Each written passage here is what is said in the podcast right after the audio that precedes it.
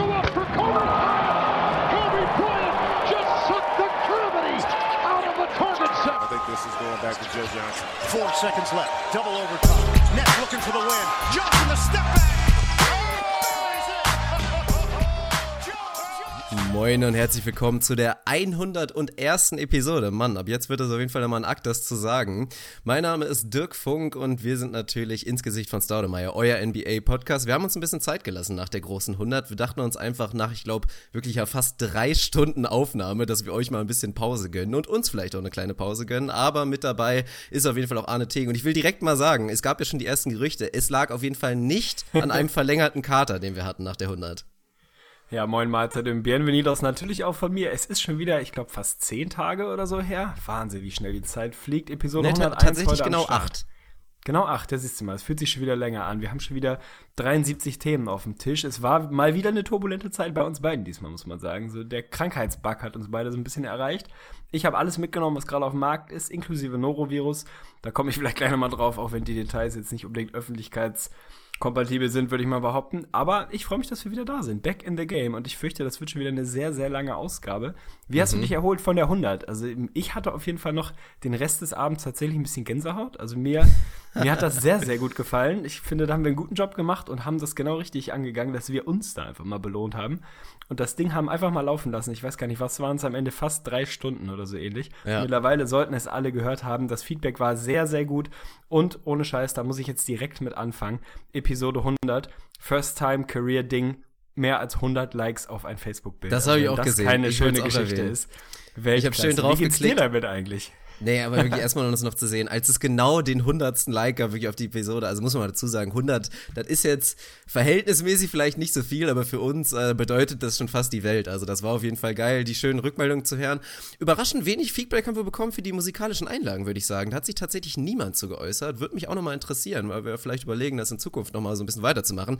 Ich fand es auf jeden Fall sehr schön. Es war vor allen Dingen auch echt sehr schön, den Conny mit dabei zu haben. Ja. Also hat mir sehr gut gefallen, die Dynamik auch nochmal eine andere Person da ein bisschen mit reinzuschalten. Und ja, und ansonsten, ich habe tatsächlich auch mir die drei Stunden selber angehört. Und ja, es hat, Echt? hat auch mir Oha. Spaß gemacht, würde ich sagen. Ja, wir hatten ja so lange Pause, da musste ich ja irgendwas machen. Nee, aber ansonsten hast du ja auch angesprochen, mir geht's im Prinzip wieder blenden, weil ich habe jetzt auch tatsächlich in den letzten zwei Wochen, oder das waren ja fast drei Wochen, in denen ich jetzt echt krank war, habe ich mal wieder festgestellt, so wie wichtig es einfach, also die Gesundheit einfach ist, so wie viel das ausmacht. Weil jetzt merke ich einfach wieder, mir geht's gut, ich kann wieder Sport machen und das gibt einem so viel, das gibt einem so viel Glück, so was nutzt einem die ganze freie Zeit oder die besten Pläne, die man hat, wenn es einem einfach nicht gut geht, so. Und vor allen Dingen, wenn einem körperlich gut drauf ist, dann, ja, mein Gott, dann kann man auch ein bisschen Stress haben, dann ist alles in Ordnung.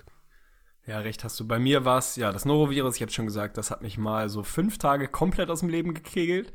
Also das muss ich jetzt hier nicht in epischer Breite darstellen, was beim Norovirus passiert, das können die meisten sich vorstellen. Es ist keine schöne Veranstaltung, nicht besonders ästhetisch, da war ich mal, mal ganz kurz richtig raus. Und dann hat es dich auch erwischt. Eigentlich wollten wir gestern aufnehmen. Jetzt hatte ich gestern noch so ein bisschen Nachwirkung von einer Magenverstimmung, keine Ahnung, es hört sich jetzt an, als wäre ich irgendwie das letzte körperliche Wrack. Bin ich auch, muss man wahrscheinlich fairerweise dazu sagen. Jetzt mittlerweile bin ich auch wieder auf dem Weg der Besserung, komme natürlich abgehetzt von der Maloche jetzt, aber hab richtig Bock, hab mir hier so einen kleinen Rotwein aufgemacht, muss ich auch mal sagen. Uh, der Schön feine Herr, der feine Herr. Der fein, ja, jetzt Was ist es für einer? Erwachsen. Spätburgunder von 2014? Ich habe keine Ahnung, Mann. Er ist rot auf jeden Fall. Das ist eigentlich auch so die, die Kompetenz, die ich da so habe beim Bewerten von Wein. Ja, also der, der ist jetzt, glaube ich, weiß. Ich bin mir nicht ganz sicher. Ja, das ist auch eine wunderschöne Sache. Ich habe mir auch ein ganz feines Getränk aufgemacht diesmal und zwar Revival Vitamalz. Muss ich mal Oh, sagen, hatte ich, hatte ich ewig nicht mehr und es ist auch schön kühl. Jetzt auch so nach dem Sport, äh, muss ich sagen, würde ich jetzt mal ganz spontan vier Teglis für vergeben. Also gefällt mir extrem gut. Und was auch ganz geil war eben, ich habe mir natürlich auch vorher noch, deswegen, ich könnte müde werden gleich, eine schöne Ladung Essen auf jeden Fall gegönnt, gerade nach dem Training. Das muss natürlich absolut sein. Und auch, natürlich, ich habe es ja, die meisten haben es schon mitbekommen, durch die vegane Ernährung und so weiter. Ich will jetzt nicht behaupten, dass ich mich total gesund ernähre die ganze Zeit. Das ist definitiv nicht so. Aber man ernährt sich natürlich dadurch so eher bewusst vielleicht als andere Menschen, um es jetzt einfach mal so zu sagen, aber dementsprechend umso geiler ist es dann jedes Mal, wenn ich mir echt mal so ein richtiges Kinderessen gönne und ich habe eben gerade wirklich einen schönen satten Teller einfach Chicken Nuggets, die natürlich nicht aus Chicken waren, und Pommes gegönnt. Einfach mal so, das war richtig geil. Ja, stabil. Man muss sich auch mal belohnen im Leben. Ich habe heute, das muss ich natürlich jetzt hier gleich nochmal ganz kurz in, in, ja, ich sag mal, im Detail erklären. Die Kaffee-Challenge. Woche bei, ja, ganz genau, darüber wollte ich gerade reden. Ich habe es geschafft, muss man mal sagen. Ich habe sieben Tage kein Koffein zu mir genommen. Nicht nur Kaffee, sondern tatsächlich kein Koffein. Sprich auch keinen schwarzen Tee, keine Cola, kein was auch immer, kein Energy Drink. Eine ekelhafte Scheiße trinke ich sowieso nicht.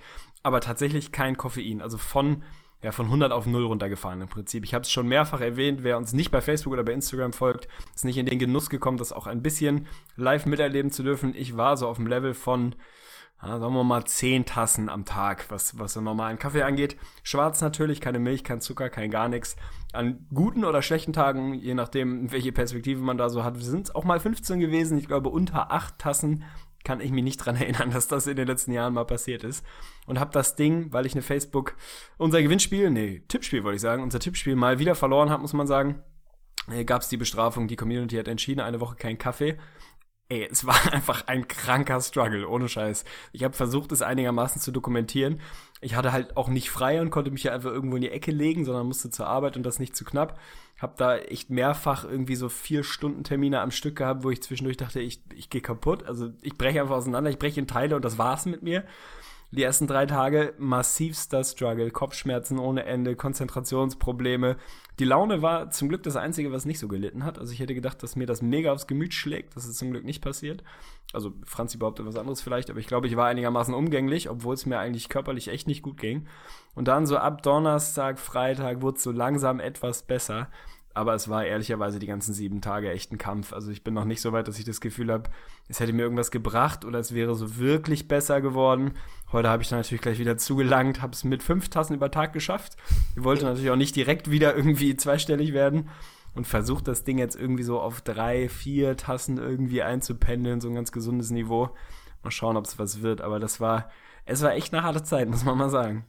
Ah, bin ich ein kleines bisschen enttäuscht, muss ich sagen. Also, ich meine, man munkelt ja auch, dass wir von zwei Wochen geredet haben, aber gut, ich will es dir jetzt mal gönnen. Nix aber da. schade ist ja jetzt tatsächlich, du bist dann ja scheinbar, und das war für mich eigentlich das Interessante bei diesem Experiment, beziehungsweise der Bestrafung, du bist jetzt ja wirklich gar nicht an diesen Punkt gekommen, dass es dir irgendwie vielleicht wieder besser geht und dass du merkst, so, ach, ohne Koffein, das läuft ja ganz gut. Und auch scheinbar, hast du ja zumindest nicht erzählt, waren jetzt die Tassen Kaffee, die du bekommen hast und die Ration Koffein war dann auch gar nicht so irgendwie stärker als sonst, oder? Da bist du nicht hingekommen.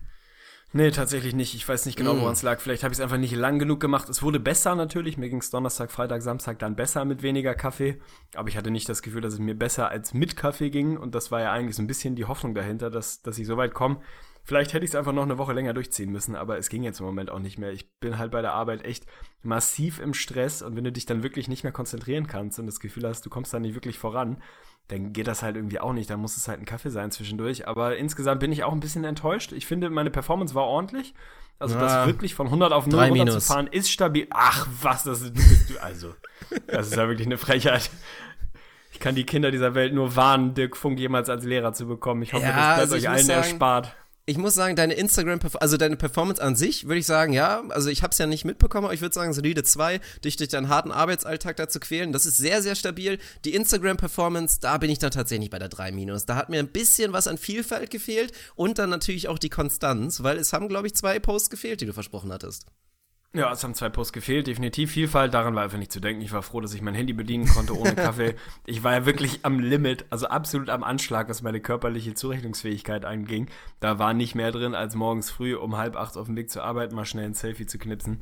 Ich habe es ja einmal vor der Kaffeemaschine immerhin geschafft. Ansonsten war ich selber ein bisschen enttäuscht, dass ich immer einfach nur mir das Ding morgens einmal ins Gesicht halten konnte und kurz drauf gedrückt habe.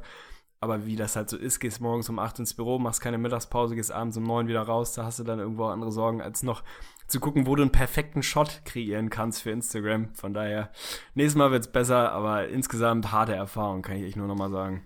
Ja, sehr schade, aber ich kann das so ein bisschen nachvollziehen. Ich habe mal gefastet tatsächlich mal eine Woche und da war das bei mir auch genauso. Ich dachte so, okay, machst du erstmal so sechs, sieben Tage und guckst, ob du irgendwie auf 14 kommst. Und bei mir war es dann tatsächlich genauso, dass ich eigentlich auch so am Tiefpunkt abgebrochen habe, weil es einfach nicht mehr ging und irgendwie auch nicht an den Punkt kam, wovon viele ja berichten, dass es einem super geht, man dann irgendwie keinen Hunger mehr hat und so weiter. Aber trotzdem auf jeden Fall eine krasse Erfahrung, weil da war wirklich mal der Punkt. Also wenn du mal sechs, sieben Tage gefastet hast und danach isst du irgendwas, was nur eine Prise Salz hat, dann schmeckt es einfach so unfassbar versalzen. Also ist krass, woran sich der Körper gewöhnen kann. Und auch hier dieses Übersalzen ist ja auch so ein, so ein Problem, was glaube ich viele haben. Aber mal gucken. Ich werde das Koffein-Experiment werde ich demnächst auf jeden Fall auch mal machen. Wird nur leider ein bisschen schwierig mit den Nachtschichten, mit denen ich mich da ja momentan immer noch rumärgere. Aber gut, ich würde sagen, wir müssen jetzt langsam. Wir haben schon wieder zehn Minuten auf die Uhr noch nicht über ein Thema geredet von den zahlreichen, die wir haben.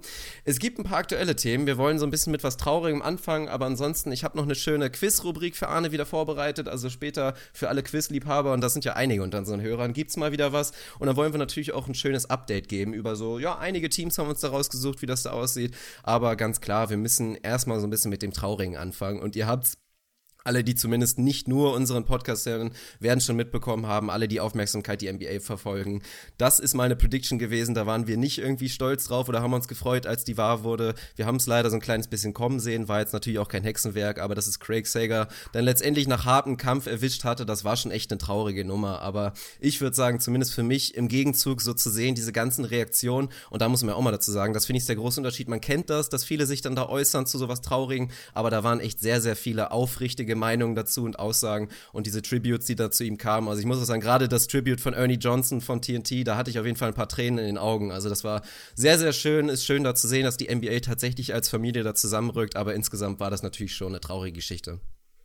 Ja, absolut. Ich kann mich nur anschließen. Massives Shoutout an Steve Kerr. Der hat es da mal wieder, muss man ja fast sagen, geschafft, die absolut richtigen Worte zu finden. Vorm Spiel war es, glaube ich, hat er da so eine ein-, zweiminütige Ansprache gehalten. Das Ding hat geendet nicht mit einer Schweigeminute, sondern wirklich mit einer Applausminute, wie es der gute Craig Sager wahrscheinlich gewollt hätte.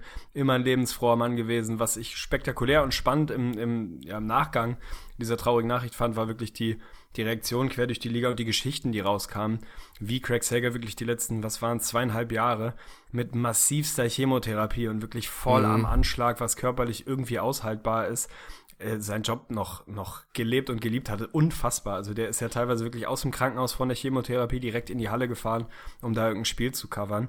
sensationell, mit Abstand der beste Sideline-Reporter, den dieser Sport und den Sport an sich wahrscheinlich jemals erleben wird. Besser kannst du es einfach nicht machen.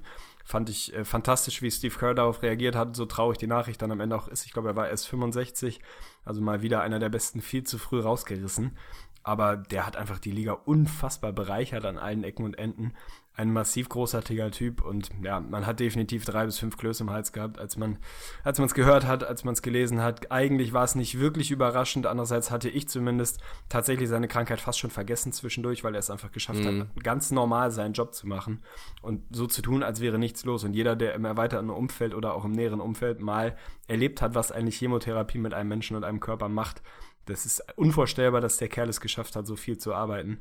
Das geht eigentlich nicht. Das zerfickt dir deinen Körper wirklich von innen und dreht dich komplett auf links.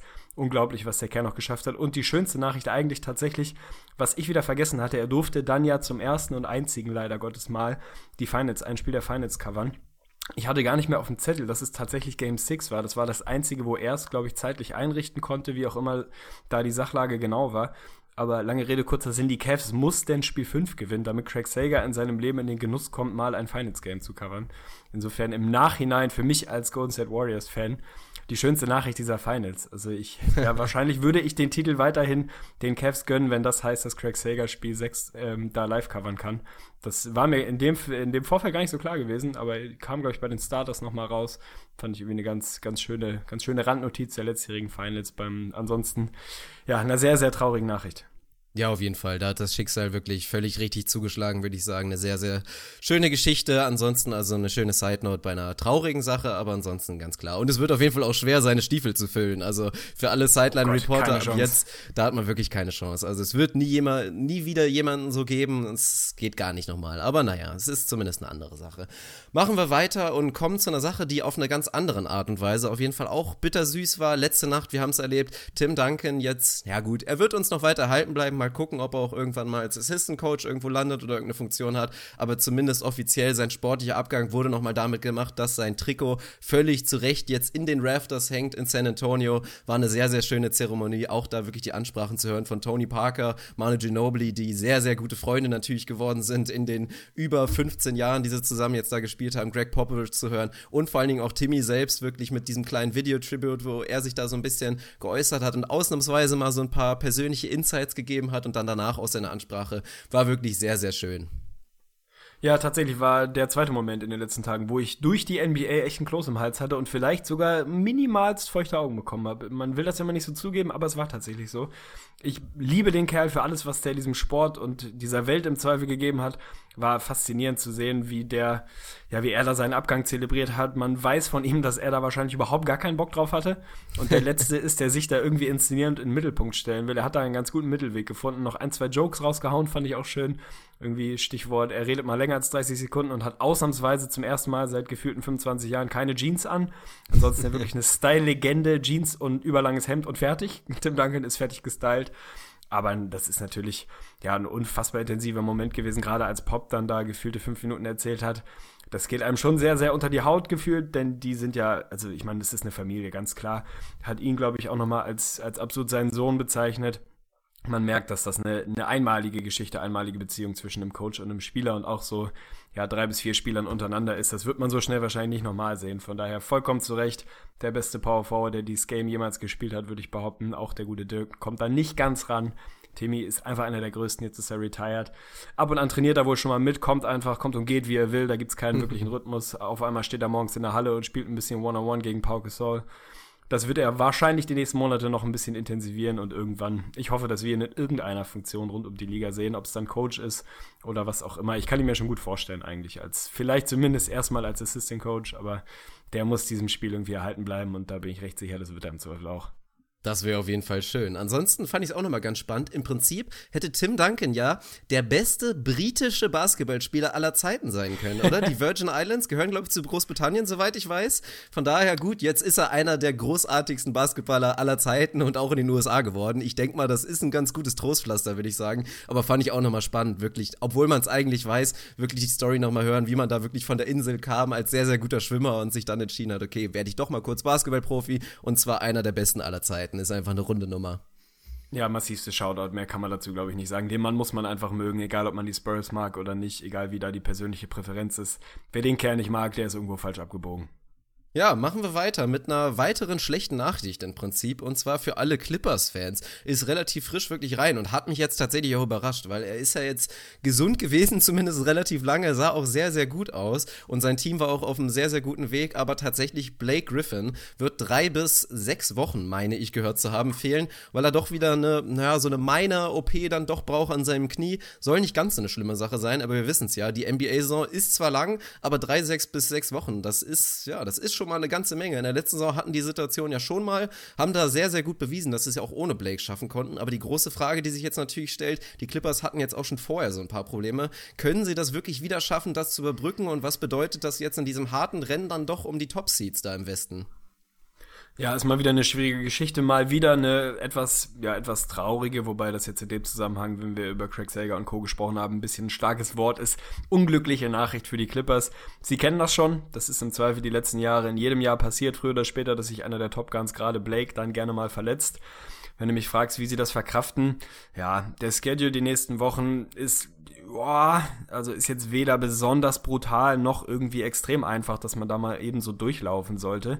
Sie haben die letzten Jahre gezeigt, dass sie eigentlich stabil genug sind, um das wirklich verkraften zu können über, über ja, eine kürzere Phase. Man muss mal schauen, wie lange er jetzt wirklich raus ist. Spannend ist bei solchen Dingen immer, wenn Mike Conley irgendwie erstmal am ersten Tag kommt die Nachricht, sechs Wochen raus, drei Wochen später steht er wieder auf dem Court. Bei Blake würde ich schon mal davon ausgehen, dass es eher so im mittleren bis vielleicht hinteren Bereich dieser, dieser Zeitangabe liegen wird, die er dann wirklich fehlen wird, sind gut genug und auch mittlerweile tief genug, um das so ein bisschen kompensieren zu können, aber das wird, ja, man, man wird es merken. Sie sind, glaube ich, 6 und 4 aus den letzten 10, also sie haben da sowieso so ein bisschen abreißen lassen. Mal schauen, wie die Rockets weiter bomben. Die scheinen da jetzt ja im Moment tatsächlich so ein bisschen der Konkurrent zu werden. Ich glaube, dass sie ein bisschen den Anschluss an die Spurs und Warriors verlieren werden. Das haben sie jetzt schon mit, ich glaube, drei Spielen oder was sie hinter den Spurs sind. Da werden wahrscheinlich noch zwei, drei dazukommen, was wirklich den Abstand dann zu den ersten beiden Plätzen angehen wird. Im Zweifel ist es vielleicht ein Blessing in the skies, wie ich irgendwann mal gesagt habe, dass er sich jetzt verletzt und dann vielleicht Richtung Playoffs mal, mal wirklich fit und im Saft sein sollte. Man muss ja bei Blake tatsächlich mittlerweile in Frage stellen, dass der eine komplette Regular- und Postseason am Stück einfach spielen kann. Das sehen wir die letzten Jahre selten. Vielleicht ist das jetzt die eine, die eine OP, die eine kleine OP, die er braucht, um dann ja, wenn es wirklich darauf ankommt, richtig fit zu sein, im Zweifel wird es den Clippers relativ egal sein, ob sie Dritter oder Vierter werden. Homecourt sollten sie sich hoffentlich nicht entgehen lassen aus Clippers Sicht, auch wenn die Jazz da vielleicht noch ein bisschen drücken. Oh, da sehe ich Probleme tatsächlich. Ich sehe da auch Probleme, aber ja, für, darum wird es am Ende des Tages gehen, den, den Abstand auf Platz 5 möglichst groß zu halten. Ich glaube, nach oben kannst du nicht mehr wirklich schielen jetzt, auch wenn die Rockets da vielleicht in Reichweite bleiben werden. Aber die ersten beiden Plätze sollten damit normalerweise relativ fix weg sein, würde ich mal vermuten. Ja, da kann man, glaube ich, ich würde da tatsächlich fast einen Lock hintersetzen. Wäre natürlich ein bisschen uh. schade für unsere Prediction. Ja, ich muss schon sagen, also gerade wenn es wirklich so vier bis fünf Wochen sind, das sind einfach eine Menge Spiele. Und ich sehe es ja. tatsächlich nicht unbedingt so kommen, dass sie das wieder so wirklich kompensieren können, weil was einfach ein Faktor ist und was ja auch eine Storyline war, wir wissen es alle, wie sehr die Clippers natürlich von ihrem Starting Lineup abhängig sind. Sie haben das Starting Lineup und sonst nichts. Diese Saison war die Bank bisher wirklich überraschend gut und auch so ein bisschen am Limit spielen, beziehungsweise leicht drüber. Und das ist so ein bisschen so eine Lose-Lose-Situation. Situation, weil erstmal wird natürlich das Starting Lineup schlechter, aber auch die Bankrotation wird sich verändern und dadurch vielleicht auch eher so ein bisschen drunter leiden. Dann ist dann auf einmal wieder, mal gucken, so Doc Rivers spielt dann auch ganz gerne so diese Three-Guard-Lineups, dann wird ein JJ Reddick mal auf die drei rücken und ein Austin Rivers wird dann vielleicht wieder ein bisschen mehr Verantwortung bekommen, der dann auch ein Dreier potenziell garden kann. Mir gefällt er ja ganz gut tatsächlich sogar die Saison, auch wenn die Stats das nicht unbedingt immer belegen, aber das ist so ein bisschen die Sache. Also es ist schwer, das zu füllen. Mal kann das natürlich auch ein Maurice Spades machen, aber ich sehe da schon ein bisschen kleine Probleme und ansonsten, die Rockets, na, mal gucken. Aber was mich so ein bisschen freut an dieser ganzen Story ist, mit den Utah Jazz, also ich würde sagen, unsere Prediction war Platz 4. Da würde ich tatsächlich jetzt schon einen Lock hintermachen. Da werden wir später nochmal intensiv drauf kommen, warum das so ist. Und ich glaube tatsächlich, dass sie echt Platz 3 angreifen können. Ja, ich wollte gerade sagen, also die Jazz habe ich hier auch auf dem Zettel als ein Team, über das wir reden müssen. Da fühle ich mich tatsächlich, wenn ich so durch die Liga gucke, außerhalb der absoluten Top-Teams, glaube ich, mit unserer Prediction unfassbar wohl. Also wir haben sie auf vier gesehen wurden dafür in Teilen ein bisschen kritisiert, dass wir sie zu gut gesehen hätten. Jetzt im Moment sind sie Fünfter und wir werden nachher drüber sprechen. Es gibt mehr als genug Argumente, warum das eher nach oben als nach unten gehen sollte bei den Jazz. Jetzt kommt die Verletzung von Blake dazu. Die Clippers sind, glaube ich, zwei Spiele vor. Das ist definitiv in Reichweite. Ich persönlich sehe auch die Rockets dann nicht unbedingt an drei einlaufen am Ende der Saison, auch wenn die da jetzt aktuell unfassbar heiß sind. Ich glaube, 10 und 0 die letzten 10. Die sind extrem brutal unterwegs. Aber die Jazz machen einen sehr, sehr guten Eindruck und die werden sicher die Clippers ein bisschen kitzeln, denn Homecourt ist nicht zu verachten. Also man muss ja mal sagen, der Unterschied zwischen Platz 3 und Platz 4 ist jetzt eher marginal, was da wirklich das Seeding angeht. Aber der zwischen 4 und 5, der ist schon nicht unwichtig. Insofern werden die Teams, die da, ja, da in der Traube sind, die darum kämpft, die werden da jetzt ordentlich aufs Gas gehen ich bin gespannt. Also ich kann mir tatsächlich vorstellen, dass die Clippers da ein bisschen abreißen lassen müssen. Sind nicht mein Herzensteam. Ich wünsche sie ihnen irgendwie trotzdem nicht. Das ist doch irgendwie auch eine Scheißaktion, dass die da jedes Jahr einen Superstar verletzt haben. Das ist doch auch kacke. Also ich hoffe einfach, dass er zu den Playoffs dann wieder fit ist und dann wirklich keiner mehr ausfällt, dass Chris Paul jetzt mal ein bisschen übernehmen kann, noch mal ein bisschen hochschrauben kann. Der ist ja immer relativ kontrolliert in dem, was er so tut. Also ja, Austin Rivers, wir werden ihn ein bisschen mehr sehen, wir werden ein bisschen mehr More Buckets sehen. Es wird natürlich die Bench, Bench Unit da ein bisschen auseinandergerissen. Mal schauen. Also Blake ist schon jemand, der sehr, sehr wehtun wird an der Stelle. Schauen wir mal. Aber wenn ich heute drauf wetten müsste, würde ich wahrscheinlich auch sagen, dass sie da vermutlich sogar Platz 4 abgeben müssen. Ja, wird spannend. Und gerade auch Chris Paul, du erwähnst ihn, das gibt ihm natürlich einerseits die Chance, sein, sein MVP-Case, der so am Anfang ein bisschen under the radar war, jetzt wirklich mhm. so völlig abgelöscht ist, gibt ihm da auf jeden Fall nochmal die Chance, da so ein bisschen das Feuer nochmal zu wecken, würde ich sagen. Aber andererseits, Chris Paul ist auch nicht gerade als Iron Man bekannt. Also wir sind nur eine, eine Chris Paul-Verletzung, meine ich natürlich, entfernt, die so zwei, drei Wochen ist und dann sind die Clippers mal kurz wirklich komplett scheiße. Das haben wir in den letzten Playoffs gesehen, wie schnell das dann doch gehen kann, wenn natürlich der Kopf der ganzen Schlange auf einmal weg ist. Ja, ja, klar. Da hat's dann nicht mal mehr gegen die Blazers gereicht letztes Jahr in den, in den Playoffs. Wenn die die beiden Jungs wegbrechen, dann ist da halt nicht mehr viel zu holen. Also kannst du nur beide Finger, beide, beide Daumen, wollte ich sagen, beide Finger, alle beiden Finger, die ihr so habt, gedrückt halten. Jetzt wird sich Chris Paul in anderthalb Wochen wahrscheinlich den Finger brechen nach dieser Natürlich. Ansage. Das kann ich beide. mir richtig vorstellen. Alle beide Daumen. Und ich Aber bin gut, schuld. Ich, sehr gut. Also ja gut, dann gucken wir erstmal. Wir sind sehr gespannt, was mit Clippers passiert. Aber du hast sie eben schon erwähnt. Ich glaube, wir müssen jetzt einfach mal mit ihnen anfangen. Wir haben einige Teams, über die wir sprechen wollen. Aber ja, sie sind unglaublich brandheiß. Du hast recht. 10 und 0 aus den letzten 10. Sehr, sehr wichtig ja, auf jeden Fall. Die, die Houston Rockets 21 21 und 7 insgesamt. Tatsächlich nur drei Spiele hinter den Warriors im, im Loss Column. Also sehr, sehr nah dran. Und was sie in letzter Zeit spielen, ist natürlich echt der Wahnsinn, muss man einfach mal sagen. Im Prinzip, um es jetzt mal ganz grob zusammenzufassen, ist ist so ähnlich, wie wir es auch in der Prediction gesehen haben. Sie bomben halt alles auseinander. Defense ist egal, wenn deine Offense so gut ist, wirst du Spiele gewinnen. Das machen sie gerade, aber wie gut es letztendlich ist, überrascht uns natürlich doch ein kleines bisschen, weil wir es ja, glaube ich, an Platz 7 hatten, doch hinter ein paar anderen Teams. Du hast es schon angedeutet, wir würden jetzt nicht darauf wetten, dass sie auf Platz 3 bleiben, aber ja, in dem Maße, wie sie jetzt da doch wirklich das umsetzen konnten, dieses, dieses Spielsystem von Mike D'Antoni, ist schon ein bisschen überraschend, aber auch eine schöne Story. Also ich muss sagen, die haben viel eingesteckt. James Harden genauso, Mike D'Antoni genauso, die Franchise auch. Freut mich ehrlich gesagt ein kleines bisschen, dass der Erfolg jetzt doch da ist. Ja, ich glaube, ganz so weit würde ich nicht gehen wollen, dass mich das freut. Ich bin kein großer Rockets-Fan, das glaube ich, haben die letzten Monate gezeigt. Aber natürlich, ich muss mich da anschließen. Shoutout. Die machen das, machen das sehr, sehr gut im Moment. Stellen, glaube ich, gerade die viertbeste Offense, zweitbeste Effective Field Goal Percentage. Also, dass es an dem Ende funktioniert unter Mike D'Antoni. Nicht wahnsinnig überraschend, dass es so gut funktioniert. Für mich ein bisschen überraschend, aber für mich noch etwas überraschender. Sie sind tatsächlich gerade 14. im Defensive Rating. Das ist nicht spektakulär gut, aber ich habe sie da deutlich weiter unten einsortiert. Und die Rechnung ist ja relativ einfach, wenn du so um und bei Top 3 Def äh, Offense bist und nur eine einigermaßen durchschnittliche Defense, dann reicht das in der Regular Season, um einen Haufen Spiele zu gewinnen. Ich habe sie da eher um und bei Platz 20 gesehen, was die Defense angeht und die Offense vielleicht noch etwas weniger spektakulär. Dann wären sie wahrscheinlich ungefähr da, wo ich sie eingeordnet hätte. Im Moment sind sie sehr, sehr gut unterwegs. Woran das liegt, werden wir gleich sicher noch ein bisschen ausarbeiten. Es ist gar nicht so wahnsinnig komplex. Die schießen einfach Dreier wie die Weltmeister. Es ist unfassbar.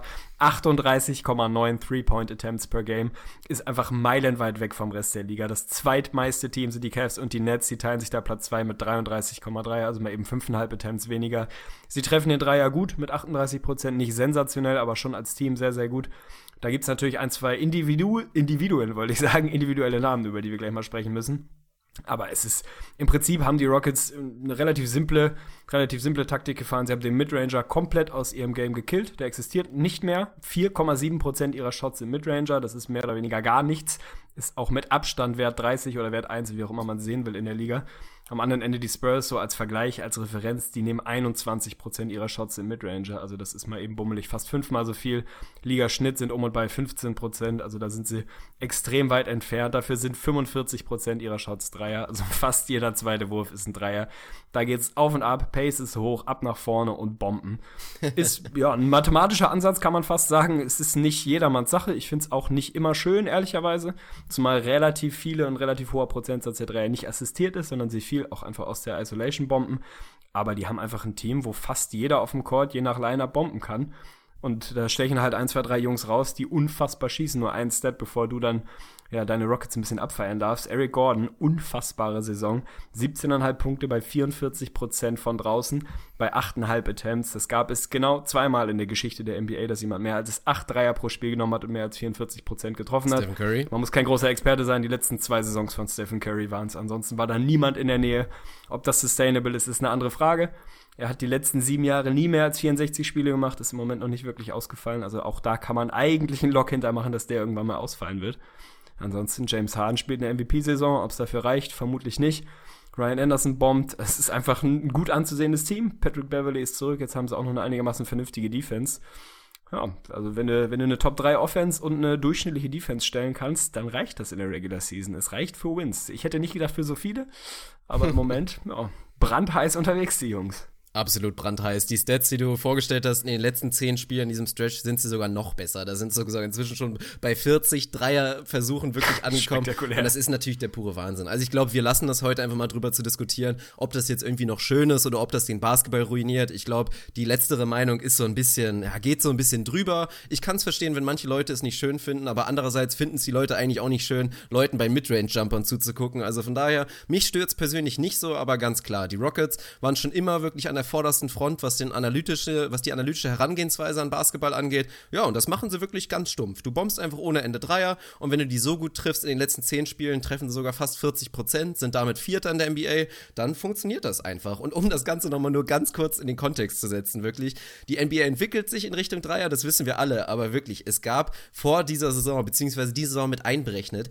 ist das erst das achte Mal, dass ein Team überhaupt mehr als 30 Dreier pro Spiel nimmt, tatsächlich. Fünf davon sind aus dieser Saison, das sind die Brooklyn Nets, die Boston Celtics, die Cleveland Cavaliers, die Golden State Warriors und natürlich Houston. Und ansonsten haben auch nur Houston und Golden State in den letzten beiden Jahren das geschafft, das wirklich hinzulegen. Aber das ist schon wirklich reiner Wahnsinn. Aber ich will auch noch mal kurz einen Schritt zurückgehen. Und ich muss sagen, im Nachhinein, also wir haben da ja zum Glück noch so ein bisschen die Reißleine gezogen und haben das Ganze nicht ganz so doll überbewertet. Preseason wirklich die Moves mit Ryan Anderson, mit dem Eric Gordon, wo alle natürlich gemeckert hatten, ja, was ist mit der Defense? Wie soll das irgendwie funktionieren? Unser großes Argument war damals natürlich einfach, ja, es ist halt egal, wenn die Offense so gut ist. Aber ich muss sagen, im Nachhinein, also gerade wenn man es jetzt auch sieht, aber im Prinzip hätte man eigentlich schon die ganze Zeit denken müssen. Ich meine, gucken wir doch einfach mal ein Starting Lineup, wen sie da haben wirklich. Mit Patrick Beverly, einen sehr guten Verteidiger. Mit Trevor Ariza, nicht mehr ganz so wie in seiner besten Zeit, aber immer noch einen guten Verteidiger. Clint Capella, ein guter Verteidiger. Ryan Anderson ist für mich so ein bisschen unterbewertet, was seine Defense angeht. Er ist jetzt definitiv nicht sehr, sehr gut, aber er ist auch nicht so stark unterdurchschnittlich, wie viele das gesehen haben.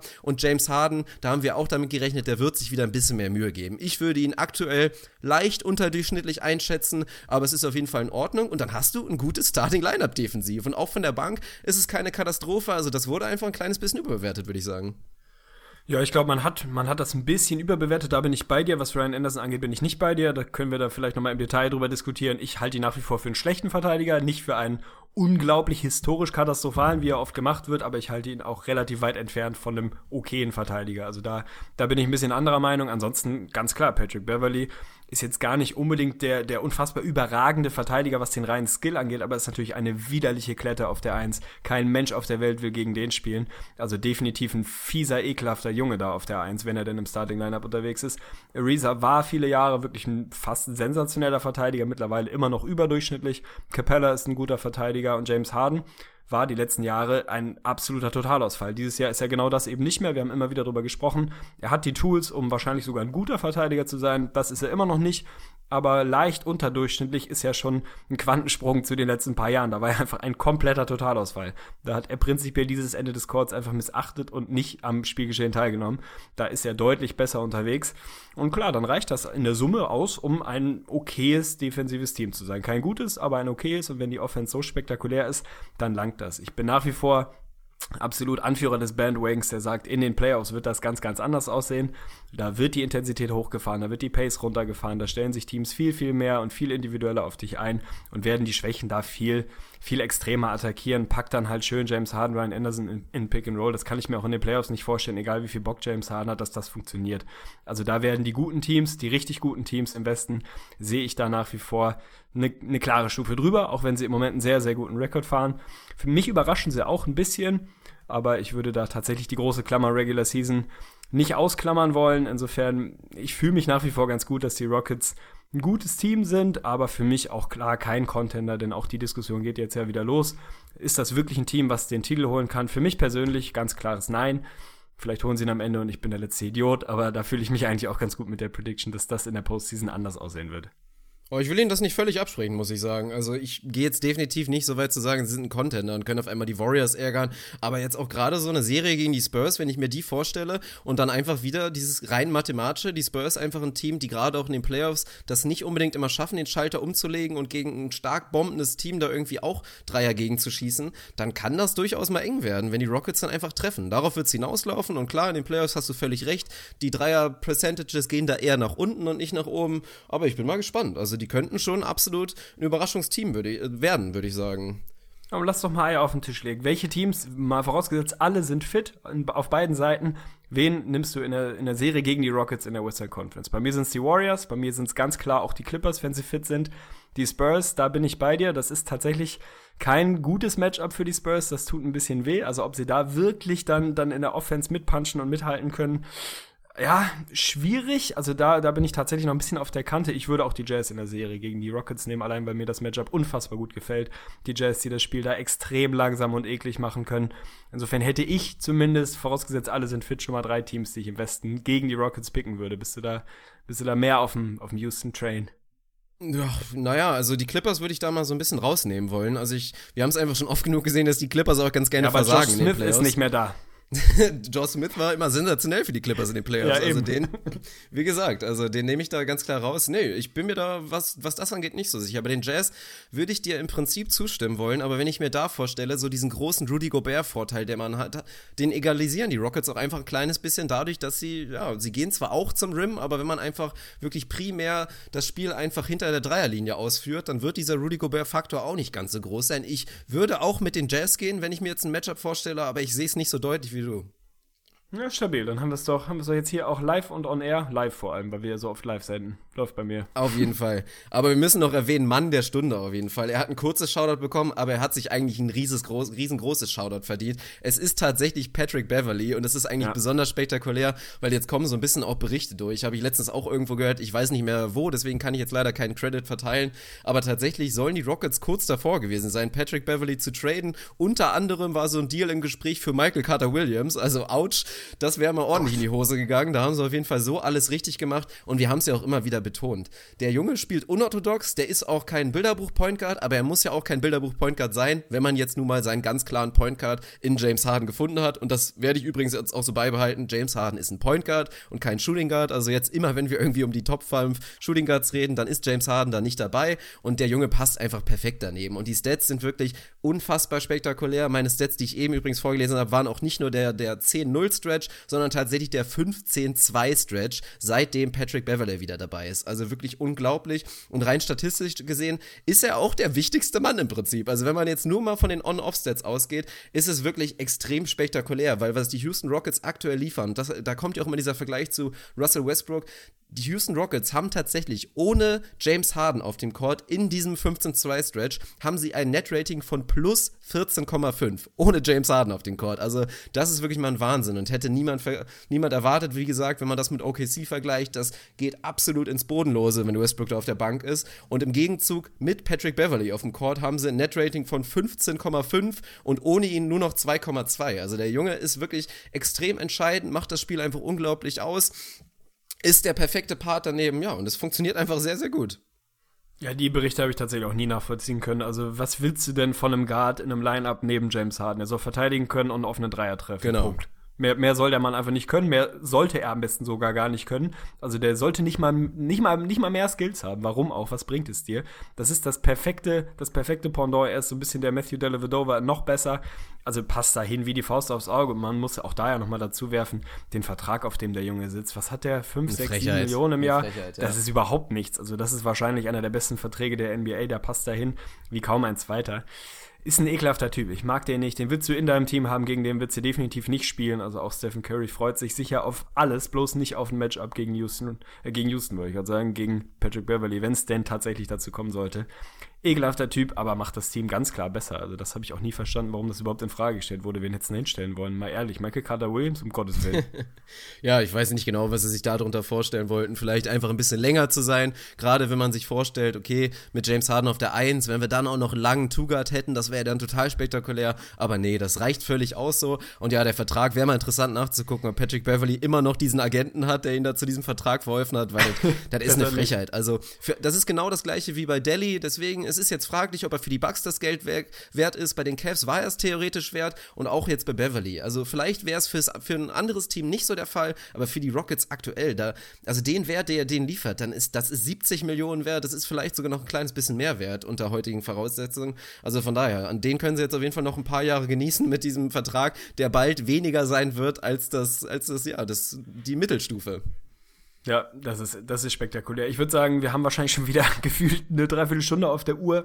Spring Team weiter, wenn, wenn du nichts dagegen hast, wenn du nichts mehr zu den Rockets zu melden hast. Ich wollte noch ein über die ganz kleines Shoutout oh, verteilen. Mann. Ja, dann gib einen Shoutout. Hau Das raus. sind wir, so, sind nee, wir nee, glaube ich, nee, schuldig. nee, kriegt's. Nein, nee, nee, kriegt's nicht. Es kriegt jemand, der eigentlich theoretisch noch ein Rookie sein müsste. Das vergisst man so ein kleines bisschen. Sam Decker. Wir haben wirklich darüber gemeckert.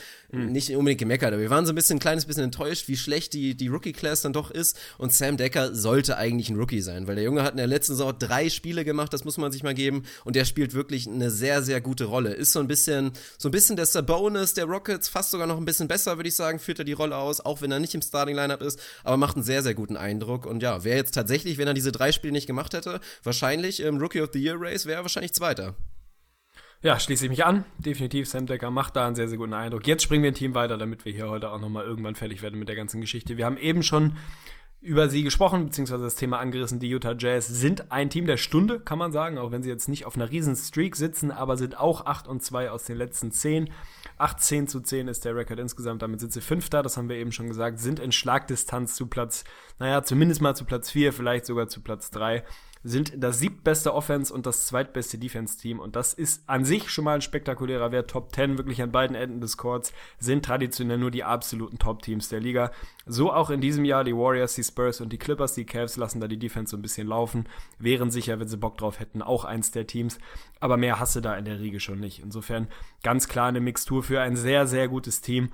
Und das ist eigentlich der wichtigste Fakt, die haben halt noch Upside ohne Ende. Es hat praktisch noch nie die Starting Five, die da wirklich eigentlich die nominelle Starting Five ist, zusammen auf dem, auf dem Court gestanden in diesem Jahr. Derek Favors hat 14 Spiele verpasst, der normalerweise startet. George Hill hat ganze 17 verpasst, den habe ich bei Fantasy übrigens, das tut brutal weh, weil der Junge brandheiß unterwegs war. Gordon Hayward hat sieben Spiele verpasst, also da ist wirklich noch einiges an, an Verletzten immer mit dabei gewesen. Derek Favors kommt jetzt so langsam wieder zurück. Also vielleicht sehen wir dann demnächst tatsächlich mal dieses Team sich in voller Pracht entfalten. Sie spielen extrem langsam, müsste die geringste Pace der Liga sein, vermutlich. Aber machen das für mich sehr, sehr, sehr gut, sind ein sehr homogenes Team. Was mir gefällt, sie waren die letzten Jahre immer so ein Team, was wirklich in, in Klatschmomenten Probleme hatte, wo du gemerkt hast, dass da nicht die ganz große Erfahrung da ist. Sie sind unter den Top-Teams, ich glaube, das einzige, was, was wirklich keine Multiple All-Stars im Team hat. Da haben sie nicht die, nicht die Riesenerfahrung, zumindest in der Starting Five nicht. Fun Fact für dieses Jahr, sie sind 15 und 2, wenn sie mit Führung ins vierte Viertel gehen. Das ist schon spektakulär, da haben sie wirklich fast nichts liegen lassen. Für mich ein Team, was mir unfassbar viel Spaß macht. Rudy Gobert sensationell unterwegs. Die Dezember-Stats werde ich dir gleich nochmal präsentieren. Hat sich selber als besten Big Man der Liga tituliert. Jetzt gerade heute Vormittag, glaube ich, war es, als er darauf angesprochen wurde.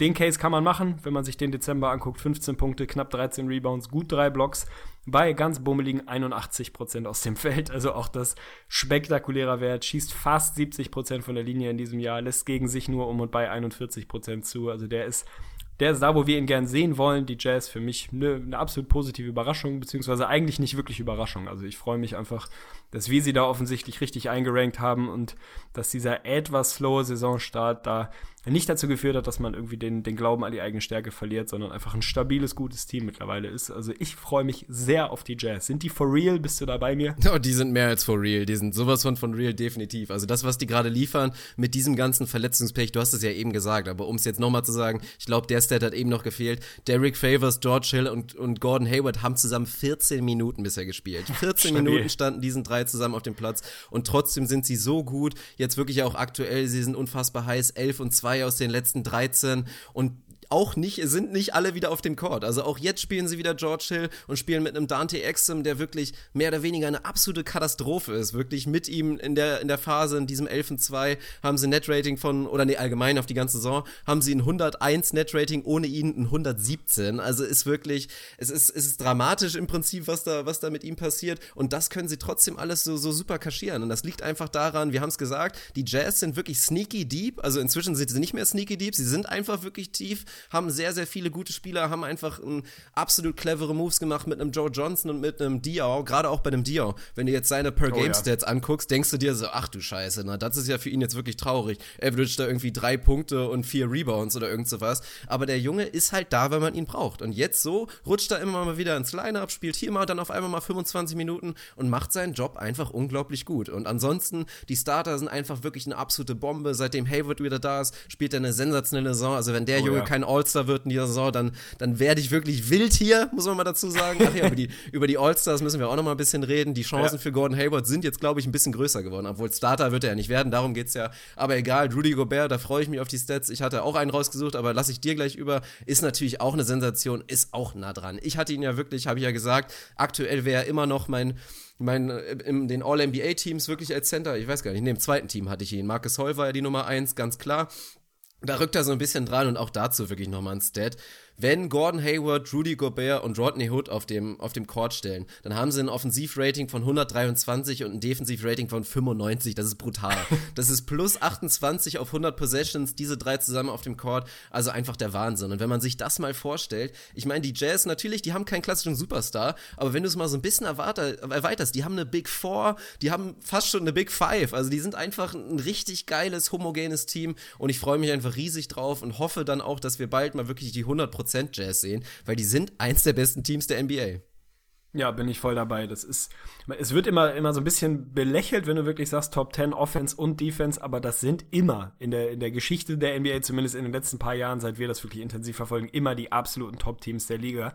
Und da machen die Jazz absoluten Case für sich, dass sie dazugehören. Gordon Hayward ist ein Fringe-Superstar zumindest. Ich bin auch da ganz froh, dass er die Lorbeeren, die wir ihm gerade in der Facebook-Gruppe bei uns wirklich gegeben haben, da rückwirkend, postfaktisch tatsächlich auch, äh, wie sagt man, mir fällt das Wort nicht ein, berechtigt, wie auch immer. Also da ein ja. Case für sich macht, dass der Junge auf dem Weg zu einem Superstar in dieser Liga ist. Was, ich glaube, vorletzte Nacht war es 22 Punkte, 7 Rebounds, 6 Assists, 3 Blocks, 2 Steals. Es gibt genau einen Spieler, der so eine Deadline dieses Jahr schon aufgelegt hat. Das ist Anthony Davis, der jetzt auch nicht unbekannt dafür ist, einfach den Boxscore an allen Ecken und Enden zu füllen. Also der ist sehr, sehr gut unterwegs. Rudy Gobert, du hast, glaube ich, eben nicht richtig hingehört, weil die Stats habe ich dir schon präsentiert. Du hast sicher so. auch noch ein paar dabei. Ja, dann habe ich nicht Im zugehört. Dezember brutals. Auch den habe ich bei Fantasy übrigens. Spektakulär, wie oft der dir da wirklich 9 aus 9, 10 aus 11 geht. Also absolute Sensation, dass der Junge wirklich am defensiven Ende wahrscheinlich, nicht wahrscheinlich, das streichen wir, dass er der beste Rim Protector in dieser Liga ist. Das, glaube ich, wissen jetzt mittlerweile die meisten. Jetzt fängt er auch am offenen Ende, offen, am offenen am offensiven Ende, wollte ich sagen, wirklich an, da auch noch einen Case für sich zu machen. 15, 13, 3 Blocks, 81 Prozent aus dem Feld. Das waren die Dezember-Stats. Sensationell unterwegs. Also ich freue mich einfach über dieses Team. Ich freue mich und ich, ich kann es nicht erwarten, dass die mal über zwei Monate vielleicht einigermaßen in voller Montur unterwegs sind. Man vergisst auch bei Derek Favors, dass das nicht einfach irgendein, irgendein Rotationsspieler ist, sondern dass das ein extrem geiler Big Man ist, der für dieses Team sehr, sehr wichtig war die letzten Jahre und das auch in diesem Jahr wieder sein wird. George Hill hat einen unfassbaren Saisonstart gehabt, war da wirklich überragend unterwegs. Also wenn der in der ähnlichen Form wieder zurückkommen kann, und die Jazz jetzt schon 8 und 2, beziehungsweise sogar 11 und 2 oder was sind aus den letzten 13, die werden im Zweifel nur noch besser werden. Also da, da darf einem Angst und Bange werden, wenn man wirklich da um Platz 3 im, im Westen mitspielen will, weil ich glaube, dass die Jazz da bis zum Ende dabei sein werden. Ja, also das glaube ich, wie gesagt, auch. Vierter Minimum, da habe ich schon Lock hintergesetzt und dritter kann ich mir wirklich vorstellen. Also wenn die Houston Rockets ein kleines bisschen abkühlen, weil da, das haben wir ja vergessen, glaube ich, vorhin so ein bisschen zu erwähnen oder das wollte ich noch machen.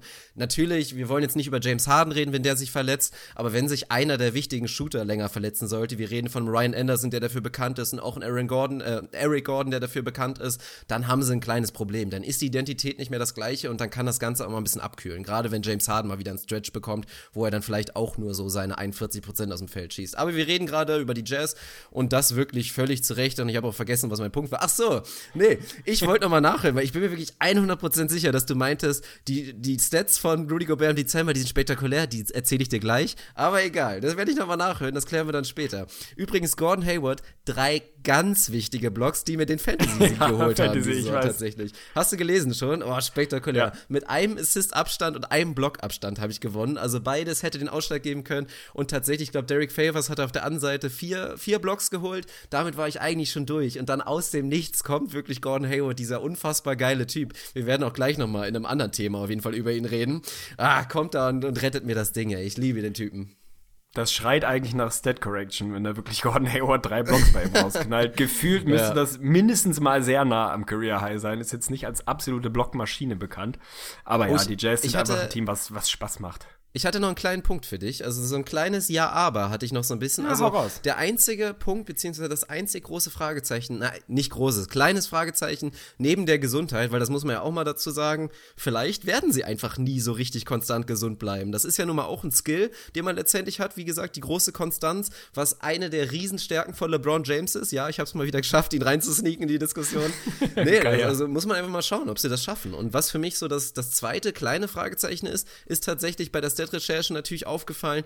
Derek Favors, der jetzt ja auch, ich habe es ja auch gesehen, wurde relativ früh bei Fantasy tatsächlich gedroppt in unserer Liga. Also für einen von der Hausnummer Derek Favors, den trägt man eigentlich auch mit, wenn er mal so eine Verletzung hat. Aber der war statistisch erstmal so ein kleines bisschen individuell underwhelming, aber ist tatsächlich auch einer der, der einzigen großen Namen bei Utah, die momentan eher ein Minusspieler sind. Also die mit ihm auf dem Court negativ sind, ohne ihn deutlich besser sind. Und da wollte ich dich einfach mal fragen, wie du das siehst, ob das natürlich einerseits vielleicht so ein bisschen an der Gesundheit liegt oder ob das so ein Faktor sein könnte und die Jazz vielleicht nicht längerfristig eher auch so mit so einer Stretch 4 vielleicht besser sein könnten, neben Rudy Gobert. Ja, ist eine schwierige Geschichte. Also das Pairing mit ihm und Rudy Gobert ist ja irgendwo am defensiven Ende natürlich spektakulär auf Favors ist ein sehr, sehr guter Verteidiger. Am offenen, am offenen Ende, jetzt passiert das schon wieder, ich weiß nicht, was mit meinem Mund los ist. Am offensiven Ende ist es natürlich ein Stück weit limitiert. Da würde mir jemand, der, der dir ein bisschen mehr Spacing gibt, der auch wirklich den, mindestens mal den langen Midranger wirklich schießen Paul kann, vielleicht sogar den Dreier schießen. Ja, natürlich ein Paul Millsap. Sensationell, aber solche Spieler, die elitär verteidigen, dazu äh, wirklich auch den, den Ball auf den Boden tun können, ein bisschen Playmaking geben können und den Dreier schießen, gibt's auf der Position jetzt halt auch nicht wie Sand am Meer. Ich bin bei dir, die Jazz, wenn man da in einem anderen Podcast werden wir wahrscheinlich auch nochmal drüber reden, was so die Cap-Situation und die vertragliche Situation angeht, die werden dieses Team jetzt auch nicht die nächsten fünf Jahre zusammenhalten können. Das ist nun mal so die Begleiterscheinung, wenn deine jungen Leute sich entwickeln und sich gut entwickeln, dann wird das nicht ganz so einfach. Für mich ist dann auch Favors so der, der erste Streichkandidat, nicht weil, weil ich ihm irgendwie keine keine Borderline-Superstar-Rolle in der NBA zutraue, das würde ich weiterhin. Also ich glaube, was diese Saison angeht, der hat nicht mal die Hälfte der Spiele gemacht, dann teilweise nur hier irgendwie 15 Minuten und da so ein bisschen rein, immer so am Rande der Verletzung gewesen. Also da würde ich nach wie vor den Bandwagon nicht verlassen und dass man ihn droppt bei Fantasy ist ein mittelschwerer Skandal. Also der Junge ist dafür deutlich zu gut, je nachdem mit wie vielen Leuten man so spielt. Aber da bin ich schon bei dir. Also da kann ich mir vorstellen, dass, dass du einfach sein, sein Potenzial, seinen individuellen Skill in einem anderen Team besser ausschöpfen könnt, kannst, weil du ihn an der Stelle nicht so unbedingt brauchst. Man muss halt mal schauen, wen du wirklich da, ja, wen du als besseren Fit da bekommen kannst. Rudy Gobert, du hast es schon angesprochen, auch das ist natürlich eine Thematik, ist niemand, der sich so sehr wohl fühlt am Perimeter, wenn er da mal ein bisschen raus muss und verteidigen muss. Also da brauchst du im Zweifel einen Frontcourt-Partner, der das kann. Die Liste ist halt nicht so ewig lang, wer da wirklich defensiv ähnliche Präsenz hat wie Derek Favors und dafür in der Offense wirklich noch ein bisschen mehr shooten kann. So ein Typ Ibaka, Typ Paul Millsap, aber davon gibt's ja. halt nicht viele in der Liga. Das ist halt maximal eine Handvoll, die du da wirklich zur Verfügung hast. Ich bin bei dir, dass ich kann mir gut vorstellen, dass das dann die Personalie ist, an die man dann, an die man als erstes mal rangeht.